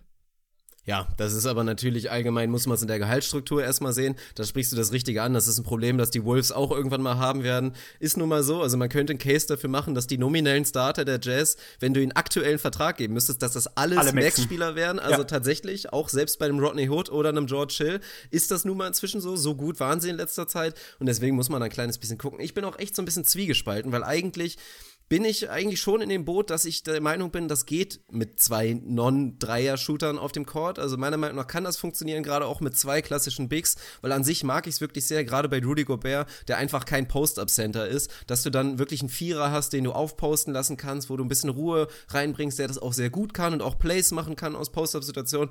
Das gefällt mir an sich ganz gut, aber ich glaube auch, dass, Derek Favors wirklich der Kandidat sein könnte, weil so ein großes, kleines Signal war ja tatsächlich auch, dass sie ihn nicht neu extended haben, so aller Russell Westbrook. Da wurde lange drüber geredet, dass er da eigentlich der Prototyp für wäre, dass man seinen Vertrag jetzt vorzeitig verlängert und ihn absichert. Das haben sie jetzt nicht gemacht. Da war immer die große Frage, gibt man das jetzt vielleicht sogar George Hill so gut wie er war? Ist auch noch nicht passiert. Also es wird ein bisschen spannend und es wird, denke ich mal, schon einer gehen müssen, relativ zeitnah.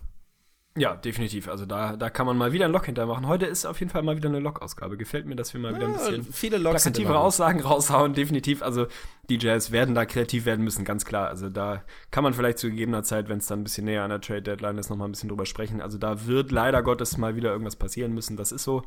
Mal schauen. Ich believe aber weiterhin in Derek Favors. Ich, ich mag den Jungen. Der hat für mich einfach ein, ein schönes Game, so ein klassisches Big Man Game. Einfach ein geiler Typ. Und es ist auch einfach ein Macker. Es ist ein Mann. Und passt halt natürlich total in deren Identität. Ich habe es vorhin gesagt, spielen unfassbar langsame Pace und können es Teams einfach, einfach richtig eklig machen. Also die machen das Spiel unfassbar langsam, fast so langsam oder noch einen Tick langsamer als die Mavs sogar aktuell. Und bei denen hat man echt das Gefühl, dass sich da so eine Bande von Vollleichen irgendwie beim Platz schleicht. Also die Jazz haben da einfach auch dank Derek Favors und Rudy Gobert genug Waffen, das Spiel einfach extrem ekelhaft zu machen. Und in der Postseason, ich glaube, äh, ich glaube, die werden so ein bisschen die neuen, die neuen Memphis Grizzlies. So, so ein Team, was dich so ein bisschen ausgrindet und was einfach extrem ekelhaft ist, gegen die du nicht spielen willst, die aber, wenn es sein muss, tatsächlich auch ein auch ein höheres Pace-Game gehen können und auch ein bisschen Dreier shooten können, wenn es denn sein muss. Also gefällt mir. Die haben viele Anzüge, wie du als Cavs-Fan immer so gerne sagst. Also das ist, glaube ich, ein Team, was wirklich fast jeden Stil, wenn es wirklich hart auf hart kommt, mitgehen muss, allein weil sie unfassbar tief sind. Dann mit Joe Johnson auf der 4 auch sehr, sehr schöne Smallball-Lineups hinstellen können. Boris Dior, der sowieso gefühlt jede Position spielen kann, weil er ein geiler Macker ist. Also ja, man merkt, ich mag die Jazz, es ja, lässt sich nicht verheimlichen.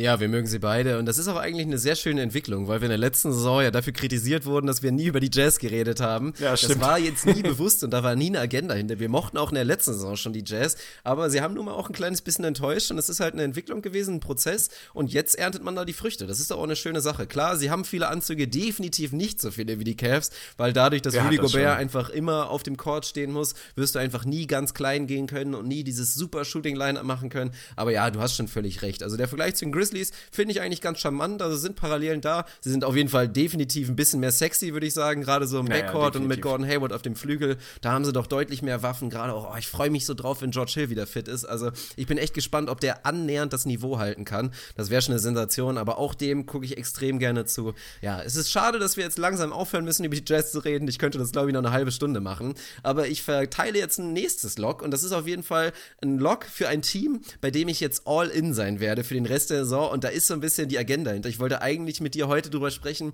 dass es ja schon eigentlich schade ist, langweilig und auch ärgerlich, dass das Rennen im Westen um die Playoffs wahrscheinlich eigentlich schon so halb durch ist und die Blazers da den achten Spot geschenkt bekommen. Aber ich schiele da auf ein Team und ich bin Oha. da wirklich all in, weil ich möchte nicht, dass die Blazers für diese katastrophale Defensivleistung, das ist wirklich unter aller Sau, ich möchte nicht, dass die belohnt werden. Ich bin jetzt all in bei den Denver Nuggets, weil sie ganz geil sind, da haben wir schon drüber geredet und ich kann es mir wirklich vorstellen. Die haben viel rumgespielt mit den Lineups, kommen wir gleich drauf. Sobald die wirklich ihre Identität finden, kann ich mir vorstellen, dass sie tatsächlich einen Run machen und das Überraschungsteam am Ende der Saison sein werden. Dann lass mich dir doch bitte zur Einleitung einen kleinen Fakt präsentieren. Wir haben jetzt, ich glaube, zwischen 25 und 28 Spielen oder was durch, je nach Team ungefähr die, die Größenordnung ist es. Die letzten Jahre, ich habe mal ein bisschen recherchiert, war es eigentlich immer so, nach gut 20 Spielen waren in aller Regel sieben der acht Playoff-Teams wirklich korrekt am Ende des Jahres. Also die Teams, die Krass. unter den ersten acht waren, sieben davon waren am Ende in der Regel auch in den Playoffs. Insofern, es sind nur sieben, es sind keine acht. Ich würde sagen, wenn man in der Western Conference ist, dann kann man einen, einen großen Case dafür machen, dass es mindestens sieben der Teams, die da im Moment sitzen, am Ende des Jahres auch sein werden. Ich persönlich gehe tatsächlich eher darauf, dass es wirklich die acht dann auch sind und auch die Blazers sich da rein rein sneaken werden, weil ich bei den Nuggets nicht ganz so hoch mit dem Kurs bin wie du. Ich würde jede, jede Aktie von Nikola Jokic nach wie vor kaufen, auch wenn der Kurs da im Moment so ein bisschen äh, ein bisschen am Wackeln Steigt aber ist. wieder, ich, ist wieder am Steigen. Ja, gerade. absolut. Ich bin auch dabei zu sagen, die Blazers müssen für diese Leistung in diesem Jahr raus. Ich habe sie vor der Saison außerhalb der Playoffs getippt. Du bist mir da zum Glück gefolgt. Wir haben sie also nicht in die Playoffs getippt. Wir haben da eher die Mavs wirklich gehabt an, an achter Stelle. Die werden so in diesem Jahr nicht mehr werden. Aber die Blazers sind, glaube ich, 13 und 16, müssten mittlerweile, wenn ich, wenn ich mich nicht komplett irre, die schlechteste Defense der Liga haben und das vollkommen zu Recht. Das ist eine Katastrophe am defensiven Ende mit so einem Rekord, mit einem Rekord von im Moment recht klar unter 500, nicht mal 45% Wins, gehört man eigentlich nicht in die Playoffs. Wenn die Nuggets da einen Case für sich machen können, ich sehe ihn noch nicht. Du wirst mir da sicher ein, zwei Fun Facts präsentieren, warum die Nuggets da wirklich, da wirklich angreifen können. also erstmal, ja, es hat sich jetzt ein kleines bisschen angehört, dass ich der Meinung gewesen wäre, die Blazers würden es schaffen und du hättest mich überredet. Das war auf jeden Fall nicht der Fall. Also so wollte ich es nicht beide, gesagt haben. Ja, es hat sich so ein bisschen so angehört und das wollte ich auf jeden Fall nicht hier stehen so lassen. Ja, nicht, dass es die Leute falsch verstehen, passiert das öfteren Mal, weil es gab einfach Kritikpunkte und ich glaube, jetzt kann ich den Credit abgeben. Ich glaube, ich habe es bei Nate Duncan letztens mal gehört, der auch einfach diesen ganz, ganz simplen Fact einfach zu den Blazers geliefert hat. Wie wahrscheinlich ist es bei einem Team, wo ein, wirklich jeder in dieser Mannschaft ungefähr, zumindest im Starting Lineup in der letzten Saison ein Career Year hatte, am Limit gespielt hat oder drüber, wie wahrscheinlich ist es, dass so ein Team dann nochmal den nächsten Schritt macht? Ja, es ist relativ unwahrscheinlich. Und das sieht man, auch wenn vielleicht CJ McCollum und Damien Lillard offensiv noch ein kleines Stück besser gewesen sind. Die Probleme sind einfach immer noch die gleichen. Und ich, ich glaube auch nicht unbedingt dran, dass die Nuggets das schaffen werden. Also dafür spricht sportlich da doch zu viel gegen und vor allen Dingen auch so ein bisschen diese Un Unwissenheit, diese Ungewissheit wollte ich eigentlich sagen, was halt mit dem Spielermaterial passiert, weil da gibt es um gefühlte sechs Trade Kandidaten bei den Denver Ja. Nuggets und das ist ja auch das ganze, das ganze Ding dabei. Sie probieren einfach absolut rum und es ist auch genau das Richtige für so ein Team. Es geht um die Zukunft, es geht auch nicht um diese Saison. Vielleicht wäre es sogar ein Fehler, in die Playoffs zu kommen, da reden wir auch drüber. Aber sie find, versuchen gerade natürlich herauszufinden, wer sind jetzt wirklich unsere Cornerstones der, der zahlreichen jungen Leute, wen wollen wir behalten und wen wollen wir vor allen Dingen auch für den Veterans jetzt behalten, weil Danilo Gallinari dran ist bald im Vertrag, was macht man mit dem und so weiter. Da gibt es einige Kandidaten, deswegen, also Fun Fact dazu, so viele gibt es leider gar nicht. Sie haben tatsächlich schon zwölf Starter in dieser Saison aufgeboten. Das müsste Ligaspitze sein. Ich glaube, selbst die Mavs habe ich nachgeguckt, haben nur elf, was ja wirklich auch schon eine ganze Menge ist. Und da haben sie natürlich rumprobiert. Wenn wir schon bei Nikola Jokic sind, der hat als Starter angefangen, neben Yusuf Nurkic, dann war Nurkic wirklich, ja, so ein bisschen besser als er unterwegs. Dadurch ist Jokic so auf die Bank gerutscht. Dann, jetzt haben sie wieder, jetzt haben sie Nurkic auf der Bank und Nikola Jokic steht wieder im Starting Lineup. Das hat auch ganz gut funktioniert jetzt in den letzten beiden Spielen. Mike Malone hat sich dazu geäußert, dass das ja wahrscheinlich auch das Starting Lineup bleiben könnte oder zumindest die Dauerlösung sein könnte im Frontcourt. Und das ist es ja auch. Auch wenn Jokic so ein bisschen underwhelming ist bisher, das Talent ist trotzdem natürlich so, so groß, dass du ihn auf jeden Fall weiter spielen lassen musst, ihm die Raps geben lassen musst und ihn da im Zweifel auch ein kleines bisschen strugglen lassen musst. Aber es ist wirklich Wahnsinn. Hast du bestimmt auch gesehen. Der hat schon in den letzten beiden Spielen jeweils so einen Highlight-Assist rausgehaut. Also was können definitiv auch nicht viele Fünfer in dieser Liga. Und ich kann mir das gut einfach auch ganz gut vorstellen. Jetzt aktuell das Starting-Lineup mit Moutier sehe ich immer noch ein riesen Fragezeichen, müssen wir gleich mal drüber reden. Aber mit Gary Harris auf der Shooting Guard Position sind sie ja eh deep. Und dann hast du Gallo, Chandler und Jokic. Das kann schon echt funktionieren. Also das ist gar nicht mal so schlecht.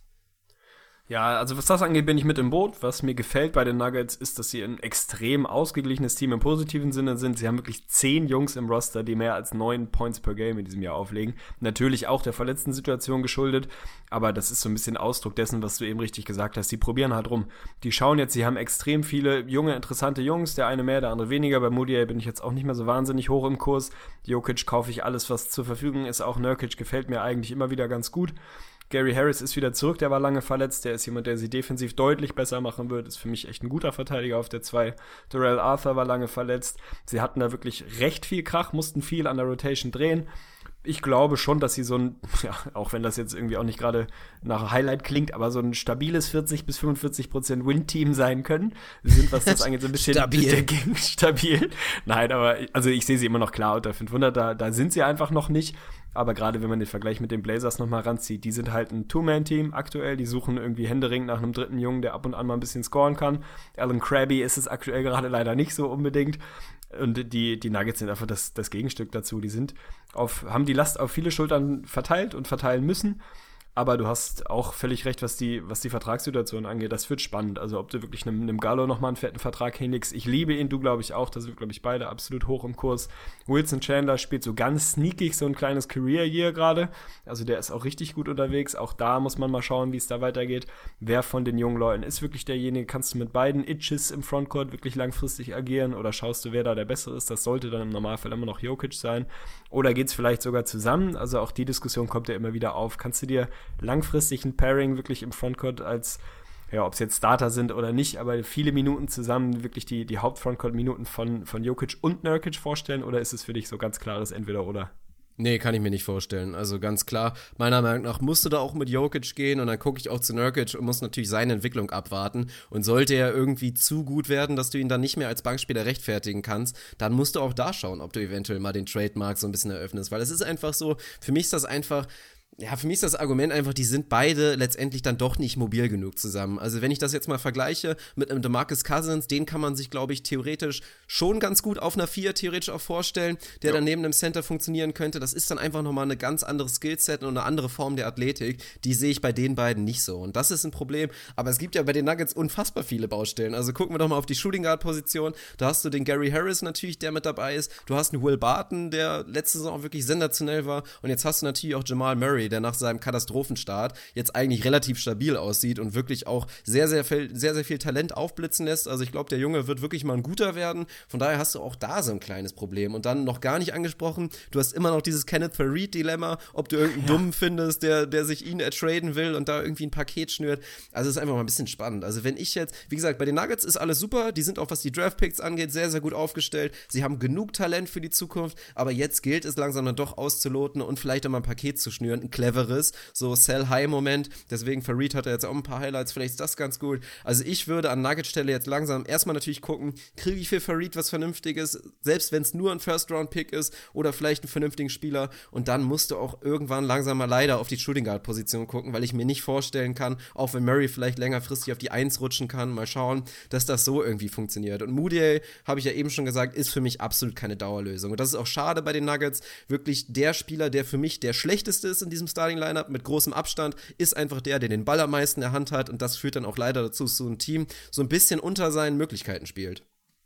Ja, bin ich dabei. Also Moody-Aktien würde ich tatsächlich aktuell auch nicht mehr kaufen. Ansonsten hast du das schon, äh, schon richtig illustriert. Ich sehe tatsächlich kein Team, was dir einen First Rounder für Kenneth Reed gibt. Also die Kings vielleicht, wenn Irgend noch gibt's hätten, aber ansonsten äh, sehe ich den, den Marktwert da doch einigermaßen nah am Keller und da gehört er für mich auch hin.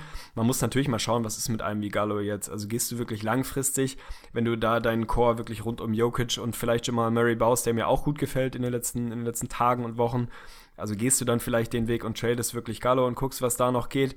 Der ist natürlich für ein Team im Win-Now-Modus prinzipiell nicht uninteressant, hat seine verletzten Historie, die natürlich auch da nicht, nicht gar so dünn ist. Ein Wilson Chandler macht im Moment einen sehr, sehr guten Job. Ich habe die Verträge nicht genau vorm Kopf, aber die, auch der hat, glaube ich, nicht mehr so ewig viel auf der Uhr. Also da werden sie demnächst mal irgendwas machen müssen, aber ist ja ein absolutes Luxusproblem, wenn man mal ehrlich ist. Also die haben junge Assets, die du bewegen kannst.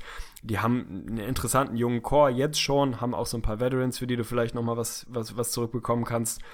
Mal schauen. Also ich finde, es ist ein Team, was man sich gut angucken kann, spielen relativ hohe Pace.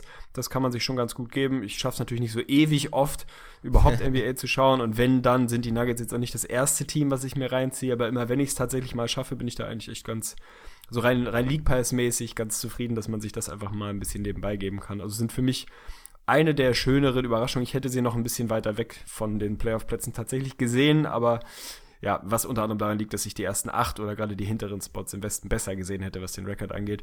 Wahrscheinlich werden sie da irgendwo auf neun oder zehn einlaufen im Westen. Mal schauen. Also wirklich tanken werden sie in diesem Jahr wohl nicht.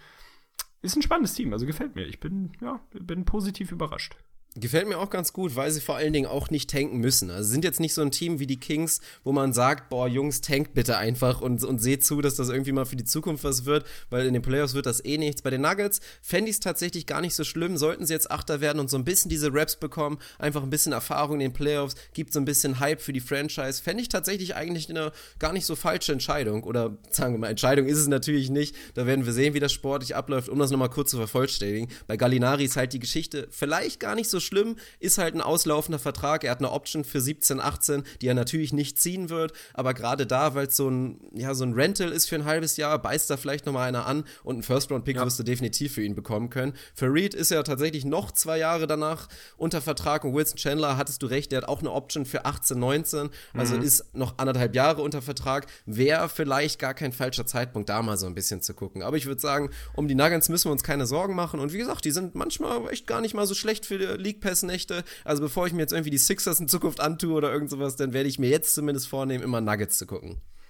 Recht hast du mir. Muss sich um die Nuggets keine großen Sorgen machen. Ist eine perfekte Überleitung, weil ich von dir tatsächlich wissen will, wie viel Sorgen ich mir, das sage ich jetzt einfach mal, um meine Detroit Pistons machen muss. Sie sind bei 14 und 15 knapp unter 500, sind 5 und 5 aus den letzten 10, also absolut durchschnittlich unterwegs aktuell. Da ist Reggie Jackson zurück seit kurzem. Da haben eigentlich alle, ja, ich sag mal, darauf gebaut und darauf gehofft, dass das einen direkten Impact im positiven Sinne hat. Den hat es jetzt im, ja, in, in kurzer Form erstmal nicht gehabt. Sind gerade Neunter, sind, glaube ich, ein halbes Spiel hinter den Bulls. Also haben da absolut Anschluss an die Playoff-Plätze bisher. So minimal underwhelming, was den Rekord angeht. Haben tatsächlich, Fun Fact, das drittbeste Point Differential im Osten, allerdings auch nur mit plus 2,0. Also ist jetzt auch nicht spektakulär gut. Aber sie haben daraus ein bisschen wenig gemacht, gerade seit Reggie Jackson zurück ist. Spielen so ein bisschen sneaky, sehr, sehr gute Defense. Sind wirklich fünftbeste Defense aktuell. In der Offense haben sie große Probleme. Es gab letzte Nacht, glaube ich, ein Team-Only-Meeting, Players-Only-Meeting, was sich nur rund um die Offense gedreht hat. Also wo sie wirklich ja, mal unter sich als Team geschaut haben, was man da machen kann, um die Offense wirklich ans Laufen zu bekommen, denn die ist wirklich noch gar nicht da. Spielen sehr, sehr geringe Pace, kommen nicht an die Linie, sind, glaube ich, 29. was wirklich Free-Throw-Attempts angeht, nehmen extrem wenige Dreier, sind auch da vorletzter nur von den glorreichen Bulls wirklich unterboten und das ist eigentlich auch nicht weiter, nicht weiter erstaunlich. Andre Drummond, da will ich von dir gleich erstmal wissen, wie du, wie du ihn siehst in diesem Jahr. Die meisten sehen das so als leichten Rückschritt gerade dieses Jahr. Ich bin da erstmal noch nicht, noch nicht ganz so kritisch. Mal schauen. Der Schedule ist sehr, sehr hart, wenn ich jetzt mal in die nahe Zukunft schaue. Da hast du die Bulls, die Grizzlies, die Warriors, die Cavs und die Bucks in den nächsten fünf. Das sind ausschließlich Playoff-Teams, zumindest was den aktuellen Seed angeht. Da kannst du auch schnell mal wieder drei, vielleicht sogar vier verlieren und dann, dann bist du schon relativ weit weg von 500. Also, um zu meiner Ausgangsfrage zurückzukommen, muss ich mir Sorgen um meine Pistons, was, was das Playoff-Rennen angeht, machen? Ja, also ich würde jetzt eigentlich sagen, nicht wirklich, aber die Spieler sehen das ja scheinbar ein bisschen anders. Du sprichst es an mit dem Player-Only-Meeting, also so ein bisschen scheint es da dann doch schon zu brennen. Für, weil, so ein bisschen überraschend eigentlich. Für ein Team, was 14 und 15 ist, ist definitiv enttäuschend. Wir haben uns ja auch mehr von den Pistons auf, die waren bei uns im Preview Vierter. Davon sind sie jetzt relativ weit entfernt und kann man auch einen Case für machen, dass sie es wahrscheinlich eher nicht schaffen werden dieser Saison. Ich würde es noch nicht abhaken, aber dass da doch jetzt so eine große Unzufriedenheit erst ist und erstmal auch so ein bisschen komisch, wer das Players-Only-Meeting scheinbar, scheinbar ins Leben gerufen hat. Das war scheinbar Marcus Morris und auch Aaron Baines. Shoutout für die Frisur auf jeden Fall. Also jetzt eigentlich auch nicht so unbedingt die Führungsspieler, aber klar, man guckt so ein bisschen. Tobias Harris noch nicht so lange da. Reggie Jackson ist so gerade so ein bisschen der, der Adressat, was die Kritik angeht. Und auch ein Andrew Drummond ist wahrscheinlich nicht so von der Persönlichkeit her der Typ, der sowas machen würde. Kann vielleicht auch ein kleines Problem sein, dass sie nicht so diese klassischen Spieler haben, die vorangehen. Auch so gerade im Lockerroom. Aber ja, es ist halt schon spannend. Man dachte eigentlich, dass Reggie Jackson die große Erlösung sein wird. Und jetzt auf einmal haben sie ein Reggie Jackson-Problem, weil es ist nun mal spannend zu sehen, wer ist der bessere Spieler, wenn man Ish Smith und Reggie Jackson nimmt. Natürlich Reggie Jackson, aber es war halt sehr, sehr angenehm und da sind die Stats auch relativ spektakulär. Ganz klar, mit, mit Smith hattest du einfach ein sehr, sehr homogenes Team. Die Usage Rate war sehr, sehr gleichmäßig verteilt und jetzt hast du einen Jackson, der das macht, was der Trainer will, weil das hat Jackson auch selber gesagt, dass die Plays von außen gecallt werden und er ja, exekutiert eigentlich nur den, den Plan. Das darf man, glaube ich, so nicht sagen im Deutschen, aber ihr wisst, was ich meine.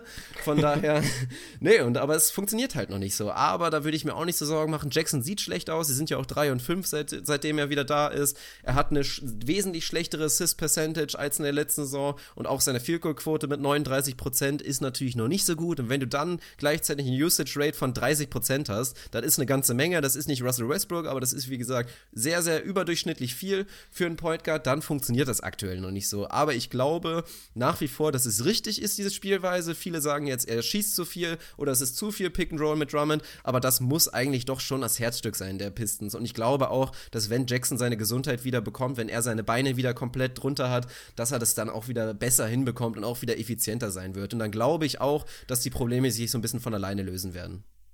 Ja, da bin ich doch ganz beruhigt, denn das sehe ich mehr oder weniger genauso. Ich bin großer Pistons-Sympathisant, würde mich nicht als Fan bezeichnen, aber ich liebe Stan Van Gundy und bin daher auch so ein bisschen Pistons involviert gewesen die letzten ein, zwei Jahre.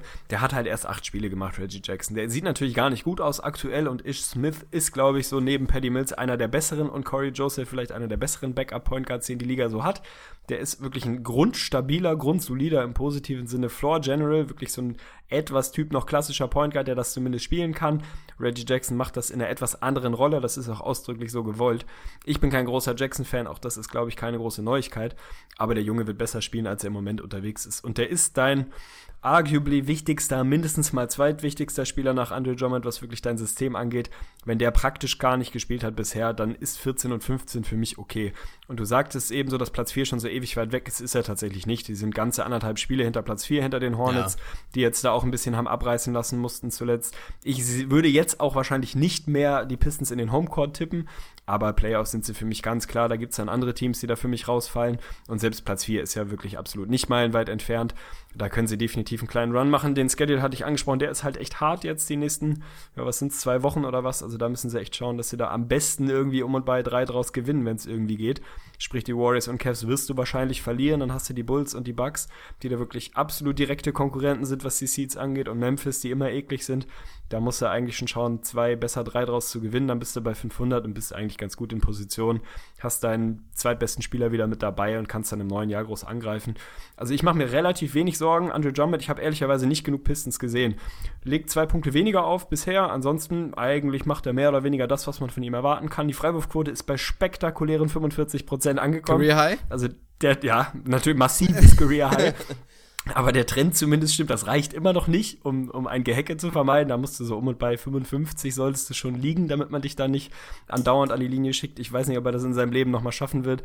Aber wie siehst du Drummonds Jahr bisher? Also ist das einfach, er als Spielertyp ist natürlich, ich sag mal, ein Stück weit überfordert, damit so ein Team dann alleine tragen zu müssen. Dafür ist er einfach vom Skill her nicht der Typ. Wenn dir Reggie Jackson fehlt, dann kannst du von Drummond nicht erwarten, dass du den da irgendwie 15 Mal aufpostest im Spiel und der da völlig durchlädt. Das ist er halt nicht. Also ich glaube, der ist jemand, der massiv profitieren wird, wenn Reggie Jackson wieder richtig in Form und wirklich am, ja, am Zenit seiner Leistung angekommen ist. Machst du dir Sorgen um Drummond? Findest du, ist das ja ein Rückschritt bisher oder ist das so unter, unter, ja, ich sag mal, verletzungsbedingt zu erwarten, zu verbuchen?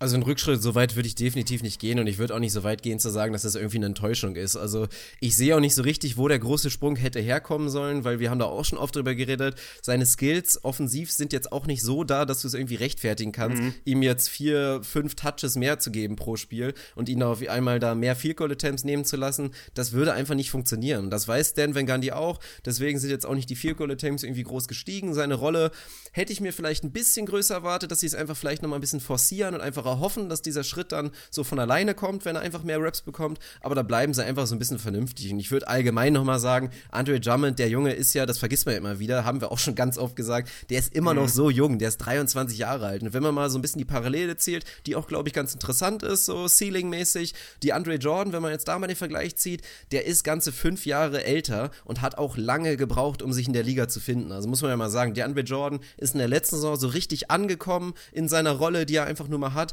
Und Andre Drummond ist davon noch so ein bisschen entfernt, würde ich sagen. Wirklich seine klare Rolle in dieser NBA zu finden. Und da würde ich jetzt auch noch nicht sagen, dass man das Final abschließen kann, weil man muss natürlich gucken, erstmal, er ist offensiv natürlich besser als DeAndre Jordan, nicht so viel besser, dass er jetzt irgendwie ein 20-Punkt-Scorer ist, wahrscheinlich oder vielleicht auch nie werden wird. Was ich so ein bisschen wichtiger finde, ist auch im Vergleich zu DeAndre Jordan, er ist halt der deutlich schlechtere Verteidiger einfach. Natürlich deutlich weniger athletisch, ist nicht der gleiche Shotblocker, Rim Protector und allgemein auch einfach, was Pick-and-Roll-Situationen angeht, wesentlich schlechter. Also da würde ich mir eigentlich jetzt primär so ein bisschen erwarten, dass er da guckt, sein Skillset noch so ein bisschen auszubessern, weil wenn er annähernd so ein Verteidiger werden könnte wie DeAndre Jordan, plus dieses offensive Skillset, was er dir gerade liefert, einfach offensiv rebounden, Lobs finishen und einfach Würfe ganz dicht am Korb zu nehmen, dann hast du einen Top 5 Center in dieser NBA und das reicht ja auch einfach aus. Also ich glaube, viel mehr darf man einfach von ihm nicht erwarten, das wäre dann doch so ein bisschen, ja, zu große Illusion. Ja, bin ich tatsächlich dabei. Also da ist, wundert mich immer so bei den Leuten, die da jetzt relativ hart in die Kritik springen, tatsächlich die Frage, was habt ihr denn erwartet? Also habt ihr erwartet, dass Andre Drummond auf einmal ein überragender Post-Up-Spieler ist oder sich irgendwie ein total geiles Midrange-Game ange, angereichert hat, angereichert würde ich sagen, angeeignet war das Wort der Wahl, angeeignet hat oder dass der jetzt, äh, was weiß ich, was auf einmal kann. Also der ist nun mal jemand, den musst du füttern, mit dem musst du Pick and Roll spielen. Da brauchst du einen Reggie Jackson beziehungsweise einen Point Guard, der da wirklich vom Pick and Roll lebt. Das ist Ish Smith etwas weniger als Reggie Reggie Jackson. Insofern finde ich es jetzt auch nicht überraschend, dass Drummond da so ein bisschen, ein bisschen hat abreißen lassen müssen, was die Offense angeht. In der Defense reboundet er weiter wie der erste Mensch. Also da ist nach wie vor alles in Ordnung. Am Effort kann man es bei ihm auf jeden Fall nicht festmachen. Also ich mache mir um den auch relativ wenig Sorgen tatsächlich. Und je länger ich hier mir wirklich den, das Seeding, die Standings angucke, umso optimistischer bin ich, dass die ganz locker in die Playoffs kommen werden. Geil. Das werden sie auch machen. Da bin ich auch voll dabei, wirklich. Da würde ich definitiv ein weiteres Lock hintersetzen. Noch ein Lock. Aber ich will es einfach nochmal sagen, um das wirklich nochmal klar zu machen. Auch einfach diesen Unterschied, den man aktuell noch sieht. Bei Andre Drummond, man denkt ja immer so ein bisschen über ihn nach, wenn man über All NBA Center redet. Aber ich finde dann doch, dass er da noch relativ weit von entfernt ist. Weil ja. ich würde jetzt wirklich mal behaupten, stell einen Rudy Gobert an seine Stelle an die, auf die 5 wirklich in Detroit oder auch in DeAndre Jordan. Und die Pistons sind wirklich ein glasklares Homecourt-Team im Osten. Osten. Und so sind sie es aktuell mit dieser Defense von Andre Drummond einfach noch nicht. Ja, ich weiß nicht, ob ich so weit gehen würde, dass sie mit DeAndre Jordan da auf einmal ein Homecourt-Team wären, aber klar, also bin ich dabei, der ist weit entfernt, noch jedenfalls weit, weit davon entfernt, wirklich einer der drei besten Center der Liga zu sein. Da haben wir dann doch andere Jungs, die dann noch ein bisschen vielseitiger sind. Aber du hast völlig recht, man, man darf nicht müde werden, es zu betonen, der Junge ist 23. Und gerade Big Men brauchen gerne mal ein bisschen, bis sie in dieser Liga angekommen sind, können auch spät noch einen krassen Sprung machen. Hallo Hassan Whiteside, der ja auch irgendwie seit gefühlt zwei Jahren erst Basketball spielt und nicht so ganz blind unterwegs ist. Also um den, glaube ich, muss man sich relativ wenig Sorgen machen. Das ist der Cornerstone in der Zukunft der Pistons und wird das auch bleiben. Also da mache ich mir tatsächlich auch keine Sorgen. Das freut mich. Ja, ansonsten müssen wir uns ein kleines bisschen, ja, was heißt beeilen? Wir haben ja Zeit, da wird die Episode halt wieder ein bisschen länger. Ansonsten wollte ich eigentlich noch über zwei Teams mit dir reden. Das waren unter anderem die Wizards, aber dann lassen wir das einfach nochmal. Ich gebe ein kurzes Shoutout nochmal an Lukas, der die Wette mit mir angegangen ist. Es sieht mhm. aktuell wieder ganz gut aus, muss man mal sagen. Sie sind tatsächlich nur ein Spiel hinter den Playoff-Plätzen, haben jetzt sechs aus vier gewonnen aus den letzten zehn. Aber es war halt auch viel Gemüse dabei. Die letzten drei Wins waren jetzt ganz nett, halt gegen die Hornets, gegen die angesprochenen Pistons und gegen die Clippers aber muss man ein bisschen schauen. Die Storyline ist da halt, Beal und Wall ballern alles auseinander und manchmal reicht's halt und manchmal reicht's nicht. Viel Unterstützung bekommen sie immer noch nicht. Aktuell ist es Marquise Morris ganz gut, Marcin Gortat ist ganz gut und auch natürlich Otto Porter wie immer, aber es ist halt die Frage, wie lange das reichen wird. Ich sehe immer noch viele Probleme bei den Wizards, aber aktuell sieht's ganz gut aus. Mal schauen, wie es weitergeht, das soll reichen, oder? Ja, ich würde auch nicht mehr viel dazu sagen wollen. Tatsächlich ein kleines, kleines exponiertes Shoutout an den Backcourt. Bradley Beal ist absolut career-high-mäßig unterwegs, was die Field Goal Quote angeht, was den Dreier angeht, auch was seine Produktion von der Linie angeht. Resultat ist ein brutales Career-High PER für ihn von 20,5, war vorher, glaube ich, um und bei 15,5 im, im letzten Jahr. Der sieht sehr, sehr gut aus. Auch John Wall ist so sneaky echt stark unterwegs. 24 und 10 gibt er dir mit einem PER von 24. Das ist schon sehr, sehr gut. Aber du hast völlig recht. Sie haben nach wie vor die mit Abstand mieseste Bank der Liga, was das Point Differential angeht. Und der Abstand ist groß, der ist verdammt groß. Also da sind sie wirklich dead last, was, was die Bankproduktion angeht. Sind nur noch ein Spiel hinter den Playoffs. Tatsächlich ja. Es stehen absolute Wochen der Wahrheit an. Also da würde ich sagen, können wir uns, können wir uns darauf einigen, dass wir das mal so zwei, drei Wochen vertagen, die abschließende Bewertung der Wizards. Die nächsten fünf sind die Pacers, die Bulls, zweimal die Bucks und nochmal die Pacers. Also das ist wirklich so direkte Konkurrenz, wie es nur irgendwie geht. Das sind genau die Teams auf, auf den Plätzen fünf, sieben und acht. Also wenn sie da jetzt einen guten Stretch rausziehen können, dann geht da sicher wieder was. Danach hast du die Nets, die Rockets, die Mavs, die Wolves und nochmal die Bucks. Also das ist absolut machbar, mit Ausnahme der Rockets vielleicht, die man da im Moment so ein bisschen rausnehmen muss, ist das alles schlagbar für ein Team wie die Wizards. Also wenn sie da jetzt so eine kleine Streak raushauen können, aus den zehn vielleicht mal sieben oder was holen können, was jetzt absolut nicht utopisch ist, dann bist du auf einmal wieder ganz gut dabei. Aber ich bin absolut bei dir, Bradley Beal. Da kann man leider Gottes von ausgehen. Und auch da mache ich einfach mal einen Lock dahinter. Bradley Beal wird sich auch in diesem Jahr wieder verletzen und nochmal irgendwie zehn Spiele verpassen. Das passiert halt leider Gottes ja. immer. Und schon sind die Wizards auf einmal ein absolutes Kackteam. Also wenn wirklich dieser Backcourt komplett fit ist, dann kann das in diesem mittelmäßigen Osten auf den hinteren Plätzen schon reichen. Aber ich meine, also wenn, wenn du darauf bauen musst, dass Bradley Beal fit ist die ganze Season und Career Highs geht, damit du irgendwie in die Playoffs kommst, dann, puh, weiß ich nicht. Also die Aktie würde ich, glaube ich, nach wie vor auch nicht kaufen. Nee, würde ich auch nicht unbedingt machen, aber mal gucken. So, der taucht übrigens später auch nochmal auf, weil wir müssen gleich nochmal eine Quiz-Rubrik machen. Das war jetzt kein Spoiler, das ist nämlich die Rubrik, wo das relativ egal ist. Du kannst dich schon mal drauf freuen. Das ist deine Lieblingsrubrik, die wir heute noch spielen werden. Konklusion Nein. und Konklusion. Nein. Tatsächlich. Aber bevor wir das machen, wollte ich dir schön nochmal ein paar Stats vorlesen zu einem Team. Das muss ich jetzt kurz mal erwähnen, weil ich hatte es groß wirklich angekündigt, dass wenn wir uns das nächste Mal sprechen, dass die Chicago Bulls wieder unter 500 werden Ach, werden. Komm. Sie haben es nicht ganz geschafft. Sie sind bei 13, 13 inzwischen, aber es läuft in die richtige Richtung. Sie sind 3 und 7 aus den letzten 10 und ich möchte nur mal kurz ein paar spektakuläre Stats vorlesen, weil nach dem Furiosen Ich hole mir ein neues Glas Wein. Sag Bescheid, wenn du fertig bist. Mach das, gut, gut. Dann bin ich jetzt alleine mit unseren Hörern, die sich definitiv für diese Stats interessieren werden, weil nach dem brandheißen Start, nachdem die Bulls, glaube ich, zwischenzeitlich das beste Three-Point-Shooting-Team der Liga waren, so kleine Sample-Size, da sind sie jetzt wirklich, also Rock Bottom kann man dazu sagen. Sie sind ganz, ganz unten angekommen. In diesem letzten Stretch, wirklich in den letzten 10 Spielen, nehmen sie 17 Dreier im Spiel. Also wenn man das mal zu den Zahlen der Rockets vergleicht, einfach unfassbar wenig. Da sind wir wieder im 90s Basketball, sind damit selbstverständlich letzter in der NBA, auch in der Percentage, in der Dreierquote sind sie letzter mit sagenhaften 22,4 Prozent. Also das ist einfach eine richtig schöne Nummer. Dabei spricht, springt in den letzten 10 Spielen ein Offensive Rating heraus. Da sind sie 29. Also konnten immerhin ein Team hinter sich lassen. Super.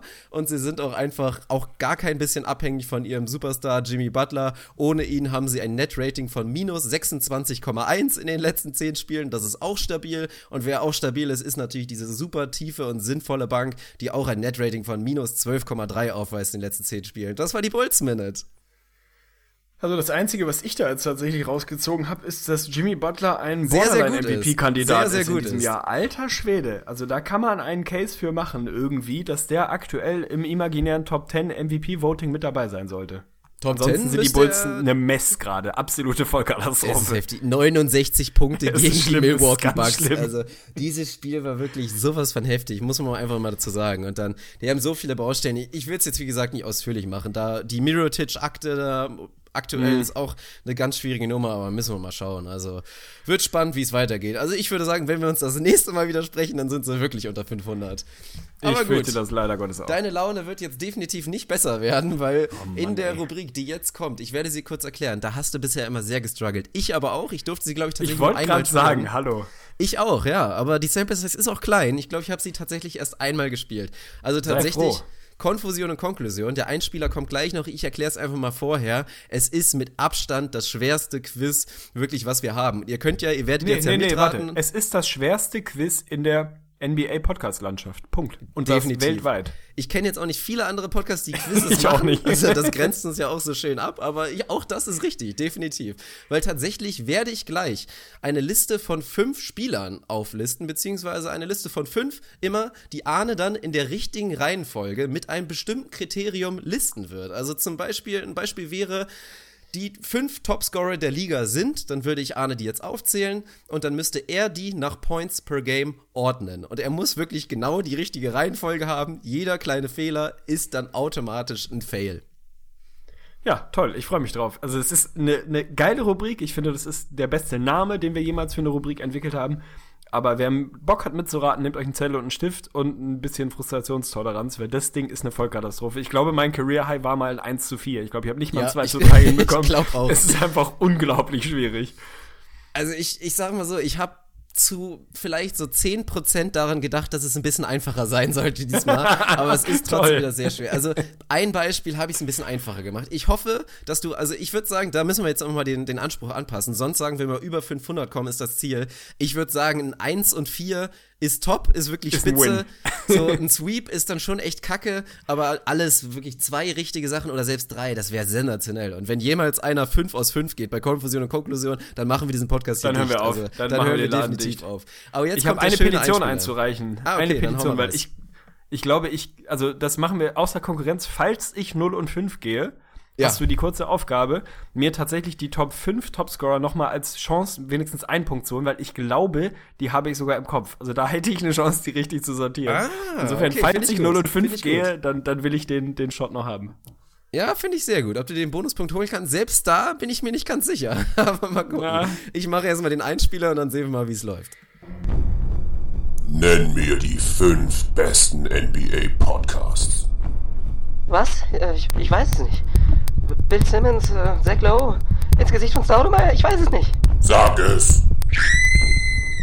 Konfusion und Konklusion.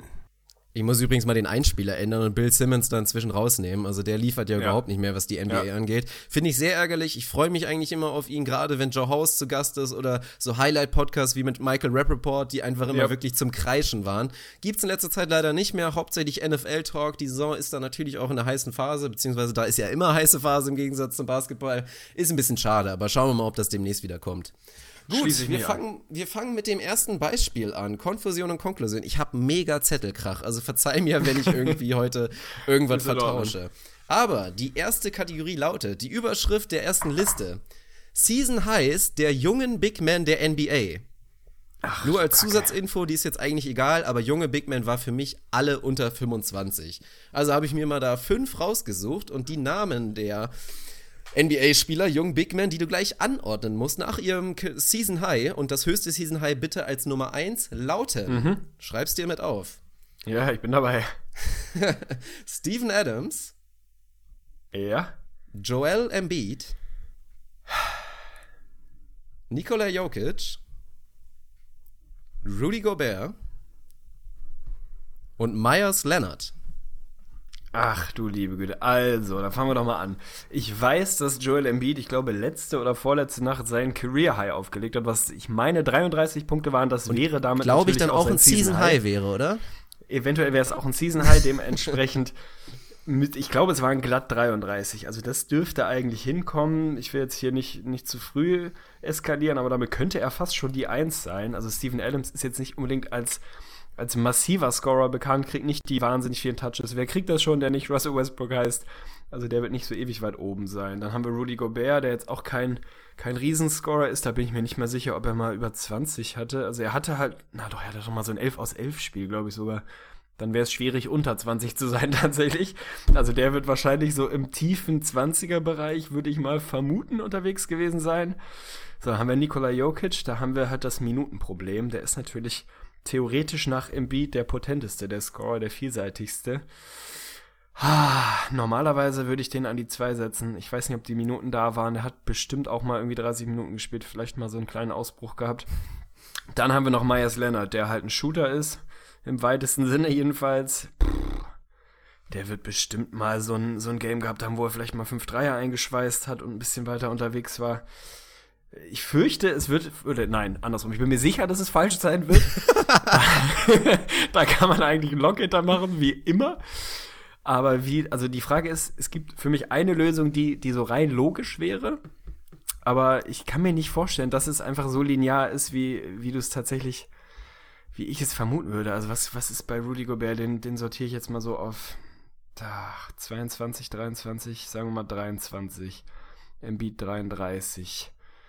So, Adams, der Adams kann eigentlich keine 20, na, vorbei. Der kann natürlich auch mal ein Spiel gehabt haben. Der ist halt gut, da ist das Problem, der ist gut von der Linie. Sprich, wenn du dem mal sechsmal die Linie schickst, dann trifft er halt auch mal vier davon.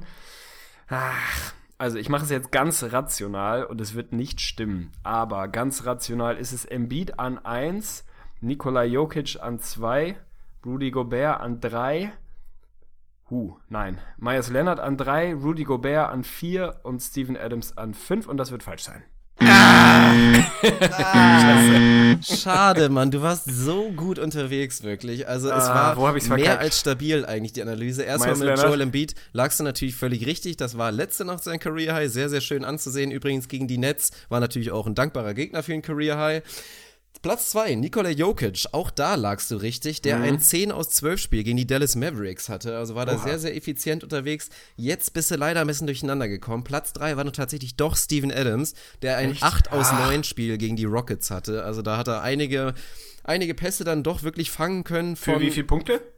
24, vergessen zu erwähnen, tut mir leid, Jokic okay. 27, falls ich es vergessen habe zu sagen. Da muss Gobert aber knapp hinter Adams sein, gefühlt. Das ist richtig, auch da lagst du nämlich wirklich sehr, sehr nah dran. 22 Punkte waren das gegen die Phoenix Suns. Das war auch irgendwie so ein 7 aus 9 Spiel und so. Obwohl, nee, das kann nicht sein. Weniger Field Goals, weil er 10 aus 11 von der Linie gegangen ist. Also sehr, sehr stabil. Auch vor allen Dingen die Attempts. Und dann dann doch relativ abgeschlagen. Da dachte ich eigentlich, dass ich dir das so einfach gebe. Aber klar, Myers Lenners hätte theoretisch das Potenzial. Seine Rolle ist dann effektiv doch ein bisschen kleiner. 15 Punkte sind da aktuell das Season High. schade, du warst schade. echt nah dran. Naja. Also das illustriert für alle Neuhörer wirklich, wie dramatisch schwer diese Rubrik ist. Also extrem stabile Analyse von dir. Sehr, sehr gut eigentlich, bis auf Myers Leonard, da lag es halt leider daneben. Aber ja, dann doch letztendlich halt das- weit entfernt von der richtigen Antwort. Das ist halt das Ding. Einer ist falsch und schon ist logischerweise die komplette Antwort falsch. Es lässt sich nicht vermeiden. Aber mach mal weiter. Ich habe ein gutes Gefühl heute. So sieht's aus. Und sonst hast du ja noch deine Backup-Frage. Ich hoffe, du hast die noch nicht nachgeguckt in der Nein? Zwischenzeit. Du tankst gleich eine Frage und machst komplett random und schlägst in der Zeit das nach. Das wäre stabil. Das würde ich, würde ich fast schon wieder gut Das, finden. Also, Wie du weißt, würdest du das hören, weil du mich tippen hören würdest und Fall, weil die ja. Internetleitung sofort abkacken würde. Also Oh ich ja. kann gar nicht schon, selbst wenn ich Da hast wollte. du recht, da hast du recht, kann ich bestätigen. Also Arne ist natürlich Truth with the Game und True to Konfusion und Konklusion. Die nächste Rubrik lautet, beziehungsweise Kriterium, beziehungsweise Überschrift. Da muss ich mal was Festes für finden. Und zwar Mhm. Turnover per Game. Da werde ich dir jetzt eine Liste vorstellen von fünf Spielern und du sollst diese ranken. Die Nummer eins wäre in dem Fall wieder derjenige, der die höchste Anzahl von Turnovern per Game committed. Eins gleich hoch. Ja.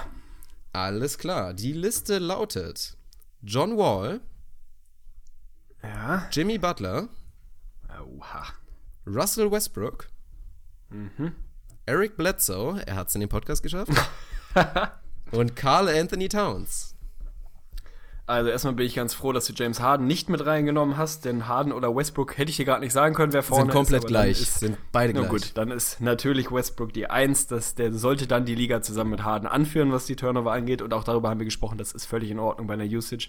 Die Westbrook hat, wo liegt die, keine Ahnung, bei 40 Prozent oder Ja. so ähnlich. Das ist komplett normal. Da wirft man halt mit Turnovern um sich. So. Dann haben wir meinen Jimmy dabei. Das ist natürlich eine Frechheit, dass du dir das rausnimmst, den da mit reinzuwerfen. Ist eine Sauerei. Ich weiß, dass John Wall massiv hammerhart in die Saison gekommen ist, was Turnover angeht. Der hat da wirklich mit dem Ball um sich geworfen wie der erste Mensch. Dementsprechend, ich weiß nicht, ob die letzten Spiele besser waren. Wahrscheinlich waren sie das, aber der hat da so viel produziert. Glaube nicht, dass der sich davon schon rehabilitiert hat und würde den mal an die zwei setzen. So, dann haben wir noch Jimmy, Bledsoe und Carl Anthony Towns. Das ist nicht ganz so einfach. Also, mein Jimmy, mein Jimmy, wo bist du unterwegs? Der ist relativ gut mit dem Ball unterwegs in diesem Jahr. Hat natürlich jetzt auch ein bisschen, oder nicht ein bisschen, sondern eine ganze Menge Ballhandling von sich wegbekommen, was Dwayne Wade und Rajon Rondo angeht. Also ist da nicht mehr ganz in der Alleinverantwortung. Den würde ich mal relativ weit hinten sehen. So, dann haben wir Bledsoe, der da natürlich eigentlich im Normalfall klar vor Towns sein sollte als Point Guard. Das muss eigentlich für mehr reichen. Towns ist natürlich jemand, der viel auch den Ball in der Hand hat, also der wird für einen Big Man schon ordentlich unterwegs sein. Aber das muss Bledsoe an drei sein. Der muss mehr Turnover haben als Carl Anthony Towns. So, und jetzt geht die Geschichte los. Jetzt geht nämlich der Mindfuck los. Wo schiebst du mir meinen Jimmy rein? Also, Towns gegen Jimmy. Es ist wahnsinnig schwierig. Ich weiß, bei Towns weiß ich es nicht. Ist der auch schon bei drei Turnovern? Ich kann es mir irgendwo vorstellen. Oh, aber wo ist Jimmy? Wo ist Jimmy? Ich glaube, dass Jimmy. Ich will jetzt nicht sagen, dass er zum, zum Spot-Up-Shooter verkommen ist, das natürlich auf gar keinen Fall, aber dem muss da eigentlich so viel, so viel abgegangen sein, was Rondo und Wade angeht, dass ich glauben würde, dass Carl Anthony Towns davor ist. Also mehr produziert. Und dann muss ich das nochmal rekapitulieren. Also bei Westbrook und Wall bin ich mir sicher. Bledsoe over Towns bin ich mir eigentlich naja, scheiße. Keine Ahnung. Eigentlich Wir brauchen auch eine. Antwort, Tegen. Ja, komm, ich, ich weiß es nicht besser und wir machen das jetzt so, wie ich impulsiv dachte. Westbrook an 1, Wall an 2, Bledsoe an 3, Towns an 4, Gott, und mein Jimmy Butler an 5.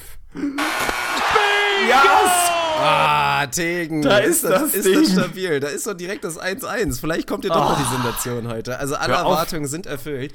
Ich muss natürlich dazu sagen, dass gerade weil dein Jimmy Butler mit dabei ist, ich die Range ein bisschen größer gemacht hätte. Ich hätte es Ja. natürlich auch noch ekliger gestalten können. Aber Jimmy Butler ist in dem Fall die 5 mit 2,1 Turnovern, also Spot-Up-Shooter. Mhm. War mal ein kurzer Diss an deinen Lieblingsspieler. Das ist definitiv nicht so. Hättest ihn eher dafür loben sollen, dass er doch da nicht so mit den Turnovern um sich schmeißt. Die anderen sind da doch so ein bisschen eher in der Nähe. Carl Anthony Towns hast du natürlich richtig gesagt. Seine Herky-Jerky-Moves, so schön sie sind, ab und zu endet es dann halt auch mal in einem Turnover. Zweieinhalb pro Spiel. Eric Bledsoe drei. Dort ist normalerweise Ah, okay. schon ein recht hoher Wert für einen Point Guard. Aber natürlich wird das ins Verhältnis gesetzt von einem John Wall, der viereinhalb aktuell liefert. Und Russell Westbrook, der natürlich 5,6 da aktuell rausballert. Aber wie gesagt, haben wir ja gesagt, ist nicht immer alles schlimm. Sehr, sehr gut, Alter. Ah, stabil. Ich bin, ich bin glücklich. Ge So. Reicht, reicht Dann mir. geht's weiter mit, der, mit dem nächsten Kriterium für die neue Liste. Beispiel Nummer drei. Und zwar reden wir jetzt nicht mehr von NBA-Spielern, sondern von NBA-Teams. Und zwar werde ich dir gleich eine Liste vorlesen und du musst sie ordnen unter dem Aspekt des Team-Records gegen Teams, die über 500 sind. Beziehungsweise Ach, waren. Ja. Ja, äh, beziehungsweise sind. Gut, also die Liste der Teams lautet: Die Houston Rockets, Warte, warte. Rockets, ja. OKC, damit du weniger zum Schreiben hast. Danke. Die Celtics, Ja. die Knicks Oh Gott, ja. und die Hawks. Und von wo nach wo? Also, eins Das, ist best, wer? das Team mit dem besten Rekord und dabei gilt die Winning Percentage übrigens. Also nicht die totalen Wins, sondern die Percentage. Das Team mit der besten Prozentzahl wäre an 1. Okay, wir haben die Rockets, die OKC, die Celtics, die Knicks und die Hawks. Meine Güte, es ist natürlich, es ist wahnsinnig schwierig. Also eine Sache, da bin ich mir eigentlich relativ sicher, dass die Knicks da eigentlich die fünf sein sollten. Soweit ich mich erinnern kann, haben sie gegen die Top-Teams noch nicht so ewig viel geholt, haben dafür einen ganz guten Job gegen die Below 500 Teams gemacht. Die müssten die fünf sein, aber da hört es dann auch auf, tatsächlich. Also, an der Stelle wird es eng. Theoretisch würde ich sagen, die Rockets, sie haben jetzt die Warriors geschlagen. Die sollten normalerweise, da sie dann doch leider Gottes im Moment das Beste der verbliebenen Teams sind, vermutlich den besten Rekord auch gegen die Above 500 haben. Aber damit habe ich eine 1 und eine 5 und noch keine 2, keine 3 und keine 4. Wir haben die OKC, wir haben die Celtics, OKC, die sind wahrscheinlich ähnlich unterwegs und die Hawks. Ja, bei den Hawks haben wir halt, die sind halt so gut in die Saison gekommen. Da haben sie auch ein paar der besseren Teams geschlagen. Das ist noch in Erinnerung. Die könnten da noch von zehren, aber ansonsten den Overall-Record, die Hawks müssten knapp unter 500 sein. Die Celtics sind irgendwie plus 3 oder plus 4 und die OKC sind noch besser unterwegs. Also vielleicht sortiere ich es jetzt einfach nach Oh, ich mache es einfach nach Overall Record. Also ich glaube, dass die Rockets die 1 sind, die den besten Rekord haben. Ich glaube, dass die Hawks dann tatsächlich die 2 sind durch den starken Saisonstart. Und dann nehme ich die Celtics an 3, weil sie den besseren Rekord haben als OKC. OKC ist die 4. Ja, und die Knicks werden die 5. Schade. Oh, wirklich. Also, du wirst dich gleich sowas von tot ärgern, weil es ist verdammt knapp. Du lagst im Prinzip Mann. 95% richtig und es ist wirklich ganz knapp, dass du daneben liegst. Alles richtig Sind es gewesen. denn wenigstens Celtics und OKC, die ich vertauscht habe? Ja, das ist richtig und es ist wirklich Mann. denkbar knapp. Die Percentage der OKC mit 4 und 6 doch leicht besser als das 5 und 8 der Boston Celtics, sind aber wirklich ganz, Oh ganz Gott, eng oh Gott, oh beieinander. Bei den Hawks hattest du recht, sind ausgeglichen 7 und 7, was echt eine stabile Leistung ist, wenn man mal die Ja, letzte Krise allerdings. mit einberechnet. Die Houston Rockets hatten ein paar weniger Spiele gegen die Top-Teams oder besseren Teams, 6 aus 6 und 5 und die New York Knicks, hast du völlig richtig gesagt, gegen die Top-Teams reicht's nun mal meistens nicht. Das ist auch nicht unbedingt schlimm für die Regular Season, 3 und 9 bisher. Ach, ärgerlich. Mann, Mann, Mann. Aber das ist auch der Reiz des Spiels irgendwie. Scheiße. Das ist mein Ja, Ehrgeiz geweckt. Wenn man wenn man es richtig hatte, dann kann man sich wirklich richtig freuen und hat es nicht irgendwie geschenkt Ja. bekommen wie bei NBA Ja, Quartett eben. oder so. Gut, jetzt kommt eine, jetzt kommt noch mal eine richtig schöne Sache, weil da wirst du jetzt nicht mehr mit NBA Wissen glänzen können. Das hat ein bisschen was von Off-Topic. Und zwar Okay. wirst du gleich fünf Spieler ordnen müssen an der Anzahl ihrer Instagram-Abonnenten beziehungsweise Follower würde man glaube ich sagen. Toll. Bist du bereit? Ja. Ja, hau raus. Sehr gut. Also, also ich wollte ja übrigens nochmal als Richtwert geben, unsere Seite hat 200 Abonnenten. 200, okay? Damit du das vielleicht für danke. später so ein bisschen besser einordnen kannst. Ja, ist in Ordnung. Aber auch völlig zu Recht nur so wenige Abonnenten, weil da, also bis Ja, auf jetzt in letzter Zeit von dir war das, war das völlig okay. Aber da kommt auch nochmal irgendwas. Die Liste, okay, wir sind dabei. Ricky Rubio, Oha, ja. Chandler Parsons, Kyrie Irving, Ja, ja, hau rein. Kevin Okay. Love und JJ Redick. Ja, meine Güte, das können wir relativ kurz machen, weil ich natürlich überhaupt keine Ahnung habe. Absolut keinen Anhaltspunkt. Wie man weiß, bin ich nicht so dieser der klassische Junge, der den auch, auch privat folgt und da viel von mitbekommt, was die irgendwie aus dem Lockerroom oder so raushauen. Von daher habe ich da überhaupt keinen Anhaltspunkt. Kann dir weder den, weder die 1 noch die 5 sagen. Mein Impuls wäre natürlich jetzt, das einfach mehr oder weniger stumpf nach, nach Namen zu sortieren, im Sinne von, wer ist der bekannteste der Jungs. Aber es ist natürlich schwierig. Die Nationalität spielt natürlich eine Rolle. Also theoretisch würde ich sagen, Ricky Rubio müsste die 5 sein. Der hat halt seine Spanier hinter sich natürlich und dann so ein paar Amis, aber die Wolves, ne? Keine Ahnung, Relic durch den Podcast hat vielleicht noch mal ein bisschen mehr Aufwind. Eigentlich würde ich denken, dass vermutlich Kevin Love den langweiligsten Instagram-Account aller Zeiten hat. Also ich kann mir den einfach nicht vorstellen, dass er spannend ist. Vielleicht ist das doch. Und man erhofft sich so ein paar LeBron-Insights. Allein, dass du zwei Cavs da reingesneakt hast, ist natürlich so ein bisschen fies. Wo ich mich sehr schwer tue, ist Chandler Parsons, der natürlich auch so außerhalb des Courts einfach jemand ist, der, der Leute zieht, der immer gerne auch irgendwie halbnackt posiert, wenn ich das richtig mitbekommen habe, mit schönen Frauen. Denn er ist ja auch nicht, nicht der hässlichste seiner Zunft. Also da glaube ich, dass der relativ weit vorne ist. Vielleicht ist er sogar die Eins. Das machen wir jetzt einfach mal. Pass auf, wir machen Chandler Parsons an Eins. Dann gehen wir stumpf nach Name und sagen, Kyrie nach seiner Finals-Performance ist die Zwei. Ich glaube, JJ Reddick ist die 3 durch seinen Podcast, weil er da doch auch viel von sich preisgibt. Und weil du Ricky Rubio niemals an, an letzter Stelle irgendwas nennen würdest, ist er die 4 und Kevin Love ist die langweilige 5 und das wird grundlegend falsch sein. Das war sowas von falsch.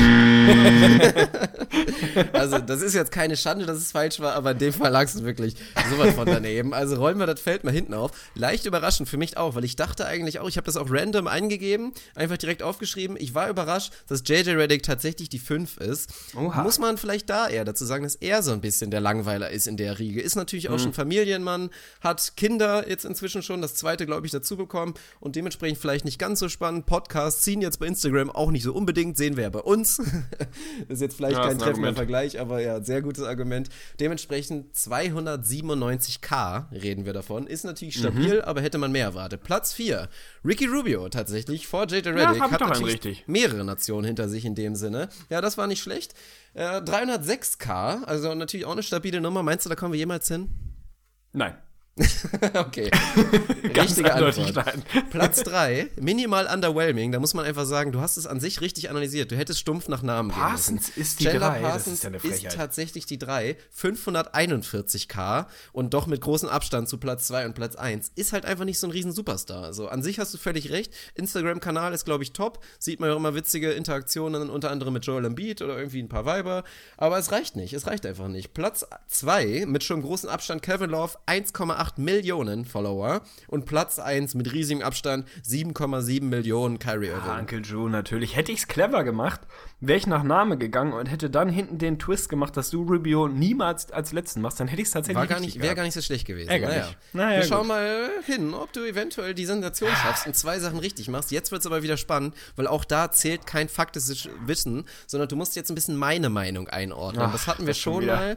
Ich habe eine Liste von Shooting Guards zusammengestellt. Das ist ganz interessant, weil ich ja vorhin schon da auf jeden Fall James Harden exponiert habe und inzwischen ist er nicht mehr dabei, also aber fünf Leute sind dabei und du sollst jetzt ranken nach meinem Belieben im Prinzip. Und da das Kriterium ist so ein bisschen schwammig. Also das ist weder Talent, das Toll. ist weder irgendwie traditionelle Stats, das sind auch nicht unbedingt Advanced Stats. Das ist einfach eine Mischung aus allem. So ein bisschen Erfolg, die aktuelle Saison, Defense wie Offense natürlich und auch so ein bisschen einfach natürlich Aber sag mir, wie viel Subjektivität und Prozent- persönlicher Geschmack. Genau, wie viel Prozent Sympathie, wie viel Prozent sportliches, egal was es dann ist. Ist schon eher ein sportliches Ran Ranking Ja. oder eher so ein Sympathieding? Nee, es ist doch eher ein sportliches Ranking, würde ich sagen. Okay. Und so minimale Antipathie ist dann so ein bisschen vielleicht mit reingerutscht. Aber eigentlich, also Antipathie würde ich sagen, boah, maximal 3%. Okay, dann. Okay, dann die Bomb Liste der raus. Shooting Guards lautet CJ McCollum, Bradley Beal, äh, Bradley Beal, ja, der auch, aber eigentlich wollte ich Avery Bradley sagen. Stark. Also jetzt hast du die beiden auch schon und dann kommt noch Ja. dazu DeMar. DeRozan Oha. und Kentavious Caldwell Pope.